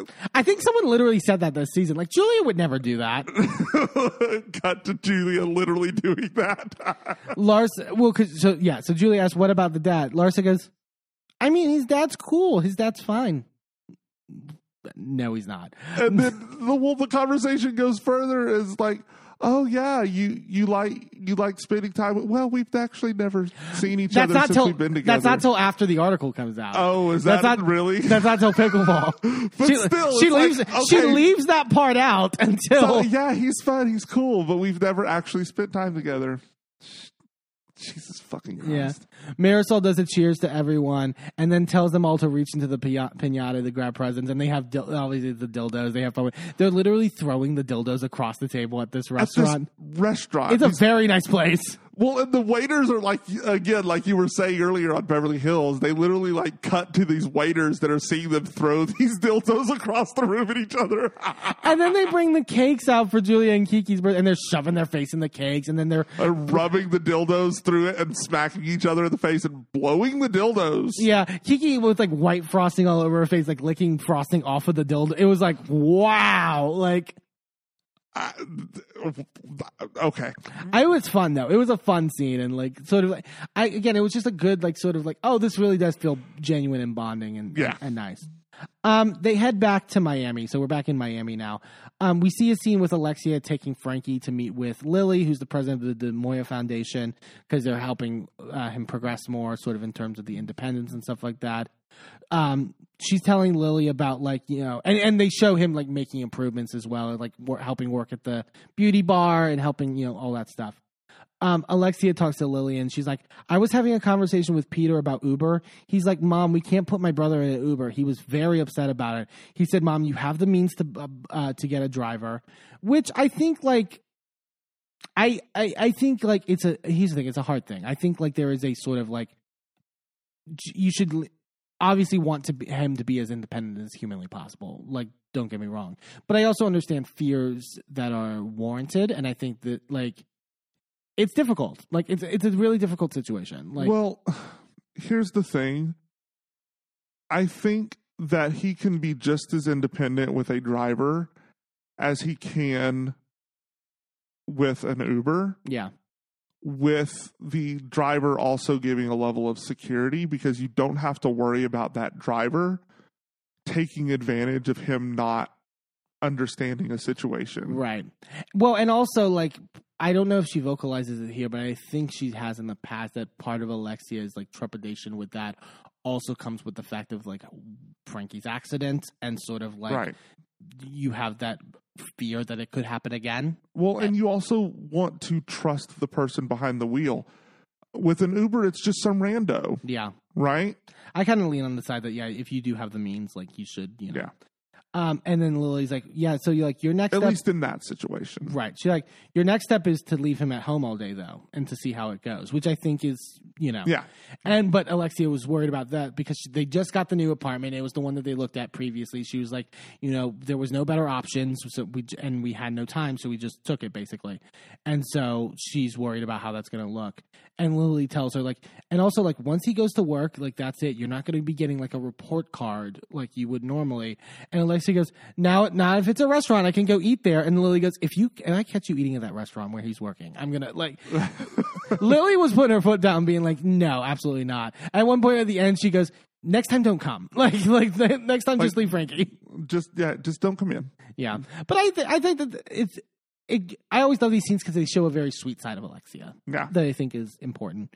Um, we then go to Jody's house and Lisa's there, and they're celebrating because Lenny has signed the paperwork.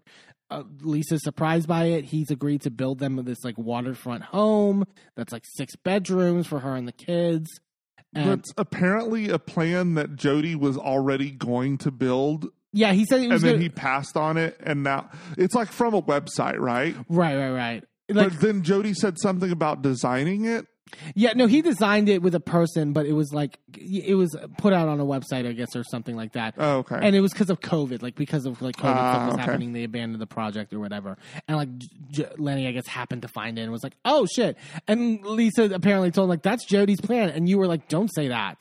No, You- like, you're gonna don't, lo- You're gonna lose it." Um, don't tell him. I mean, I will say I was also shocked that he signed it, and like also this the way the house is looking from the model that they give, I was like, God, he must be rich as fuck because like you know, and and maybe I was like maybe I was like, okay, Lisa, maybe you should hold out for the house because like you know, it's a good house, really solid house. Um, I don't think she should agree to like the stuff she mentioned before about like how he was like "I- you can't have a partner live there or Right. that I I don't think is fair. And, Yeah. and you know, It it should be that the house is hers. He pays for it, and then her name is on the deed, not his. right. And they still have to work out the division of assets and the parenting plan. So this is just like the first step. But this seems, I mean, uh, you would hope. I mean, they're still not fully divorced yet to this day, but like you would hope that this part is the hard part, and so the other stuff should be simpler. You would think, but who knows? Apparently not. Yeah. Um, Nicole, we see going to lunch with her dad Oh, and jeez. his girlfriend. She again, the patience of a fucking saint Nicole has. Nicole did this so un like alarmingly well.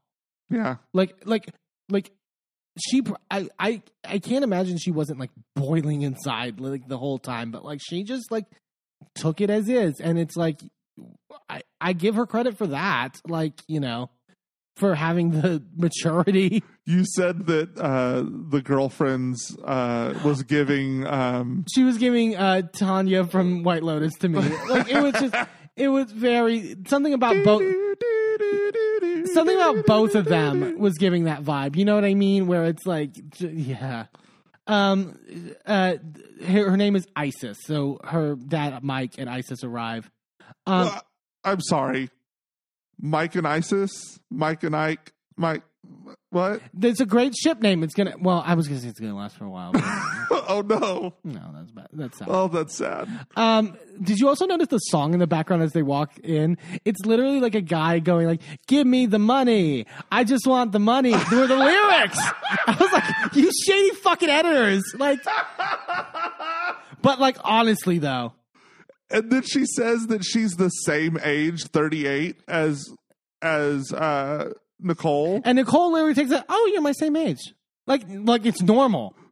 Like, just like I think I would have had four collective aneurysms at that point. She also gives Nicole a bag and go, "It's just a little gift for my product line. I have a natural hair and skincare line." I'm like, "Oh, for fuck's sake! Of course you do. Of course." And Oh, what's the name? Do a product placement. yeah, show it for the camera. Like my god. Um, Nicole talks in her confessional about how like the roles are basically reversed and now she's the parent, which it really it's Yeah, like it's like a it's like a child bringing a date to uh, introduced to a parent. It's crazy. Nicole goes, "Has he told you that he wants more children?" And he go, and she's like, "Yes, all the time." He goes, "I'm gonna have it with her, or I'm gonna have it with someone else." And Isis literally goes, "Excuse me." Wild. It's so like This man is literally Tom Sandoval in 40 years. Oh my god. Yes. Like again i would i would i wanted nicole and isis to team up to chuck him off the fucking ledge. It's disgusting. yeah. Isis goes he literally tracks my period more than i do. Uh, he i guess he's so committed to i really hope that didn't happen. I pray to god that didn't happen Guess we'll find out at the reunion. the producer asked nicole in the confessional could you imagine if you both get pregnant and end up sharing a delivering room together and Nicole says that would never happen. I'm getting a private room. I would buy out an entire floor of the hospital before I let that happen. and honestly she probably could she could buy the entire building, Yeah. the entire block, all the all the area around that hospital. No one can be in there except for the people delivering her baby. Yeah. Nicole asks him, So are you guys exclusive? And he goes, Huh? And Nicole goes, Did I stutter? it's so great. And then he still didn't answer. And Isis is like, okay, but you didn't answer. Yeah. And they ask about like marriage. And Isis goes, I mean, I hope so. And Nicole goes, You don't have a good rap for that, dad. He goes, I'll marry you tonight. I'm like, Don't give him ideas. Like, he really might do that. So, Yeah. like, stop. Well, but that was what he kept saying in response to the "Are you are you exclusive?" Right. Well, I'll marry you. Okay, but are you exclusive? that doesn't, yeah. Because I'm pretty sure you weren't exclusive with Nicole's mom. so, like how many children do you have? right. It's crazy. Nine that you know of. That you know of. And Nicole ends uh, like they cheers and it's just a good time. And Nicole ends in her confessional going, "If he's happy and she's happy, who am I to judge? You can judge. I can tell you, you are allowed to judge, Nicole. You are very much allowed to judge this. But here's the thing: if she's fine with it, as we know, he passes um, around Thanksgiving, and obviously she. I I just hope she has closure. Like I said, I just hope Yeah. that it's you know um, closure in her mind. Um, we then go And to I pray to fucking God that he did not get Isis pregnant. I know. Or married her. Or married her. Yeah. Um so we see Julia uh, g- delivering uh, these guava jams that she made with Alexia to a friend of hers at a petting zoo that he owns. That she's also like sold some of her farm animals to, um, because she's wanting to get like she talked before about wanting to get more money in from the farm and make it more sustainable, so she can keep it and like you know make it a product, you know, etc. Um, and then Alexia joins her uh, because they've been bonding. They've been making jams together. It's so just like them making jam. It's just like the weirdest. Like They've been jamming. they've been jamming. Gel. Well, no, that would be gelling. Jamming is like if you like rock out to music. Yeah. Sure. There's a metaphor there somewhere. It- it- send it in. Gaindesign at gmail.com. Um, Julia says she wants to be the Martha, Stu- Martha Stewart of farming and See, jamming. Yeah.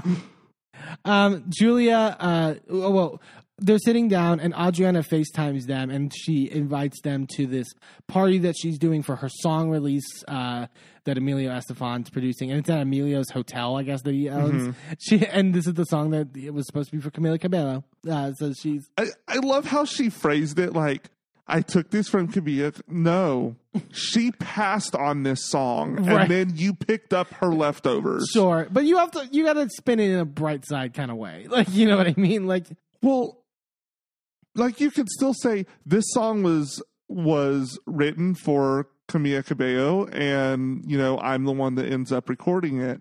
Like that's still pretty cool, yeah. but like. Don't act like you swooped in and stole it out from under her nose. That's not what happened. No. Adriana tells them, Did you guys see the stuff that Michael Jordan said about Larsa? And Alexia goes, I think the world saw it. And this this Daily Mail article that came out that Michael Jordan and they're all reading it in the confessional to where Julia and also Julia has glasses on to read it, which is so like Detective Julia, which Yeah. is great. Um, but I guess Mar- Michael did some interview and they asked about the relationship. Or they're like, Do you approve of the you know, are you happy with the relationship? Do you approve of it? And apparently he was like, ha ha ha, no. like, yeah. So, but like Larsa said, he laughed. He Yeah, laughed. He laughed, so it was fine. So, but, but like that laugh means something. Um, Ju- yeah. Julia tells her tells uh Adriana, I asked her straight at the dinner in Mexico. Like, I don't know if she's lying to herself or if she's lying to us. I think it's a little of both. Yeah, probably. Um, and Adriana says she's going to pickleball with her, so she has to ask her about it because, of course, she does. Um, I, I'm so tired of hearing about pickleball. but it wasn't. So they arrive at it's it's Adriana Larson Kiki, and they arrive. But it's not. They say it's not pickleball they're playing. It's something called paddle, which is a different thing. But then they How also many versions of tennis are there? well, there was already tennis and badminton, which is basically the same thing. yeah, it's, so it's like I'm tired. And then table tennis exists. that at least is somewhat different. I mean, Yeah, but still, like. But then there's also a shot of Kiki where she's where she's hitting it, and instead of like swinging at it, she's just holding it stationary and pushes her arm forward into the ball. It's like what? what is happening? I can sports ball better than that. Come on. Yeah. Um, they take a break. Larsa goes, You guys want to see the flowers Marcus got me? You know what's really sweet? One of the cards, he said, You're a great mom and wife. And Adriana goes, Wife? Like, is is the is are we manifesting something? And Larsa's just like, I don't know. It just it just said wife. I don't know what she's trying to do there. Like Also, present that card as evidence because Right, exactly. Kiki goes, hmm. I love the way they introduced it. Kiki goes, Girl, you got a lot of press. Adriana goes, You guys see the video? Larsa goes, What video? Of what? bitch. you know what fucking video they're talking about. Kiki goes, The Michael Jordan video. And Larsa has a look, like a smile on her face of a way of just like, Fuck you. Fuck you. Um, so they they play like literally Kiki and Adriana pull up the video and they're like like no let's do it like bigger. Like like like, like how They're trying to rotate it to where it. yeah and Larsa goes he was laughing and was like no but he was like laughing. Kiki goes it sounds very serious when he said it and Larsa goes no he was laughing. Like you can tell he was laughing. Adriana tells her you have no issues whatsoever and Larsa goes no never She goes, So when you guys are together with Michael Jordan, he's like cool with you? And she goes, I've never seen him since we've been together. Then you don't know shit. Jesus fucking Christ. Like, what are you talking about? Like, and, and she definitely did not act like that at the dinner in Mexico. Like, it's crazy. Adriana goes, If I was in your place and the father of my boyfriend said no, I would be a little bit hurt. She goes, I'm not hurt by it because behind closed doors, everything's fine. But you know it's. Wait, how can you say that when you've not met the man? I mean, at least in terms of like this relationship. Like, what? Adriana says her confessional. Sometimes Larsa reminds me of a little kid that puts a bag over their head and thinks nobody sees them. Honestly, Adriana, yeah. Adriana really clocked like Lisa or Larsa down this whole thing because she also says she will try to deflect and say, "Oh, this is not really happening. This is not really what's happening because I'm doing little Kardashian voice." Adriana makes the Kardashian dick every chance she can get. Like Uh, it's a good dig. Adriana tells her, So did Marcus text him and say, Hey, dad, like that was not cool? And Larsa goes, You know what? I think it was a shock at first when we pe- when people saw us together, my side, his side, and then they know we're happy with each other, and you want your family to be happy. Oh my god! Answer a question. But also, this is she says this verbatim anytime anyone asks about this, when it's not even really the question at hand. Also, she specifically says that she hasn't seen him since they've been together. So, did you meet him when you and Scottie were together? I mean, I gotta imagine. I would have to imagine. So, like, he's literally never seen you in the context of not being with Scottie Pippen Of course not. and being then also with his son. Right. It's like Like that. I, I, I, okay. Kiki just straight up says, "You said Michael Jordan was okay with it, and now he's saying he's not okay with it. Like, what's going on? Like, who's lying?" like, Larsa's face is just like, "Shut the fuck up, Kiki. Shut the fuck up." Larsa says her confessional, This is really embarrassing to me. If anyone should talk about Michael, it should be his son, not me. And honestly, it should I shouldn't have to feel like I'm on trial with my friends. And then you realize how similar Larsa and Lisa are in that Yeah. way, because she said the same thing. And then Larsa tells them, Look, we need to stop talking about him. I don't want to talk about him. I'm like over him. Like meaning Michael Jordan. And I'm like, okay, so now it's not okay. Like what? It's fucking fascinating. And in the light of the news recently, it's like, wow, there's so much that she is not being honest about in this relationship. It's crazy. um, yeah. So that was Miami for this week. Fantastic episode. Just like and season finale next week, and it looks crazy. Larson Guerdy getting into it. Wild shit as always. Um, really great stuff for Miami. All right, let's get into these tops and bottoms. We got Vanderpump, we got Beverly Hills, we got Miami. What you thinking, babe? Um, I'm going to start with my top. Um, I'm going to actually give it to Alexia over on Miami. Ooh. Yeah, I I just think she's had a great season, and I think like even when not to say a perfect season in terms of like argument or anything like that. Right. That's not that's not how I define a perfect season. It's more just like if I find you to have made improvement in terms of entertainment. I think she had such a bad season last year, Yeah, and like I think here she just seems lighter and funner in moments and is trying to make bonds. I love the bond that she's forming with Julia. I think it's really interesting. And like I when she's being shady, it's in a smarter, funnier like way that I just really love. I, the the stuff with Lars I thought was so funny this Yeah. episode. It it just had me cackling. Um, so credit to Alexia. I think she did really, really great this episode. Um, my bottom for this week, and it's uh, like I don't want to make it every week. Like, well, it's almost should we. I think we talked about like we almost should do like a disclaimer of just like preemptively the bottom is Sandoval. Like that's going to be the case. I feel this whole season. Um, but it's Sandoval this week just for all the reasons that we stated. I but just also it's egregious. This week is particularly bad. yeah, I, I, I, like I said, the amount of times I just recoiled at his like presence, I just, I haven't done, I've never experienced that. I think in the history of watching these shows, where I just like get like antsy Yeah. watching him. I, th- I think some people have that with other people, but like for me, I've never had that. I've been able to like disassociate certain things, etc. But he just genuinely upsets me, like in a way that's just like really Visceral. visceral and triggering and i don't know why it is but it's just like he just mm, just everything about his presence just feels really toxic and gross and i just don't um like it that much to be honest um it's still making for a good season i feel but just like wow like um yeah not the best uh what about you babe what are your tops and bottoms Um. Yeah, like you said, it's so easy to just go with Sandoval um, because he is awful. I'm not going to do that just to give some variety here for our lovely listeners, and I'm Hmm. going to go with Schwartz. variety the other variety, the other Tom. Um, the other nasty stink meat.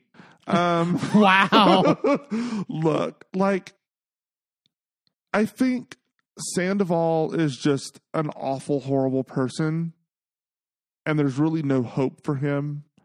I think what disappoints me the most about Schwartz is that there is a path, and Yeah. he refuses to take it. And, you know, it's been years of this, you know. He's easily manipulated by uh, Sandoval because he lets himself be manipulated by Sandoval Hmm. because it's comfortable. Um, and at a certain point in your life, you have to stop letting people drive your life off a cliff. Yeah. And that's what he's letting Sandoval doing. Even though, and, you know, recently he has started, you know, putting up a modicum of protest, but it's just it's not enough. No. And like he he has major apologies and changes in behavior that he needs to make. Um, and he, like Sandoval, just wants to sweep everything under the rug and act like nothing ever happened. And it's like, dude, you treated Katie like shit And it's still not addressed. over a decade. You were together for how long before this show started? Yeah. It's just stop. Like, acknowledge the fact that you treated her like shit. Like, start there. Mm-hmm. And I think if you could get Katie on your side, you could honestly get back into this group. But you won't put the feelings of your ex wife over your want to be right. Yeah. And it's just, and you could. It's so easy. It's right fucking there, and you just won't do it. And that's what pisses me off about him so much. Um, but on to bigger and better things, and that's going to be my top of the week, which is Sutton. Yay. I really think, and I mean, it's no surprise and no secret that we both are Suttons for Sutton. um, like we we love us a Sutton, but I think what I really enjoyed about her this episode is that it really is if because there is like the hint in the ether, right, that Kyle's done. Um she and maybe she's just trying to like pique interest and she does this all the time with the media who fucking knows Yeah. but if she does end up leaving sutton could easily be a center diamond Right. I think there is like there's like um there's almost like a contingency plan in place. yeah I, terms of that. honestly because this whole episode centered around sutton Mhm. almost like, until the party at the end but even then she was the comedic relief like the whole rest of the episode centered around her Yeah. and we and if i look back through the whole season there's a lot of episodes like that i'd say a good six maybe she hosted this cast trip like she's got a resume. Right. she could easily be the face of this show. And i think she's got enough fan support um and enough personality and enough like um just easy to relate to story right? That draws the viewer in and just really makes you love the bitch hey thanks for tuning into this episode of a gay and his Enby Join us next time for more of our recaps and hot takes. And be sure to subscribe and leave a review wherever you are listening. And check us out on our social media at A Gay and His Enby on all the platforms. a special shout out to Shane Ivers, who wrote Pulsar, the song we use for our theme. I'm Eamon. I'm Merlin, and, And we're, we're out. out. This show is a member of the Sorgatron Media Podcast Network. Find out more at sorgatronmedia.com.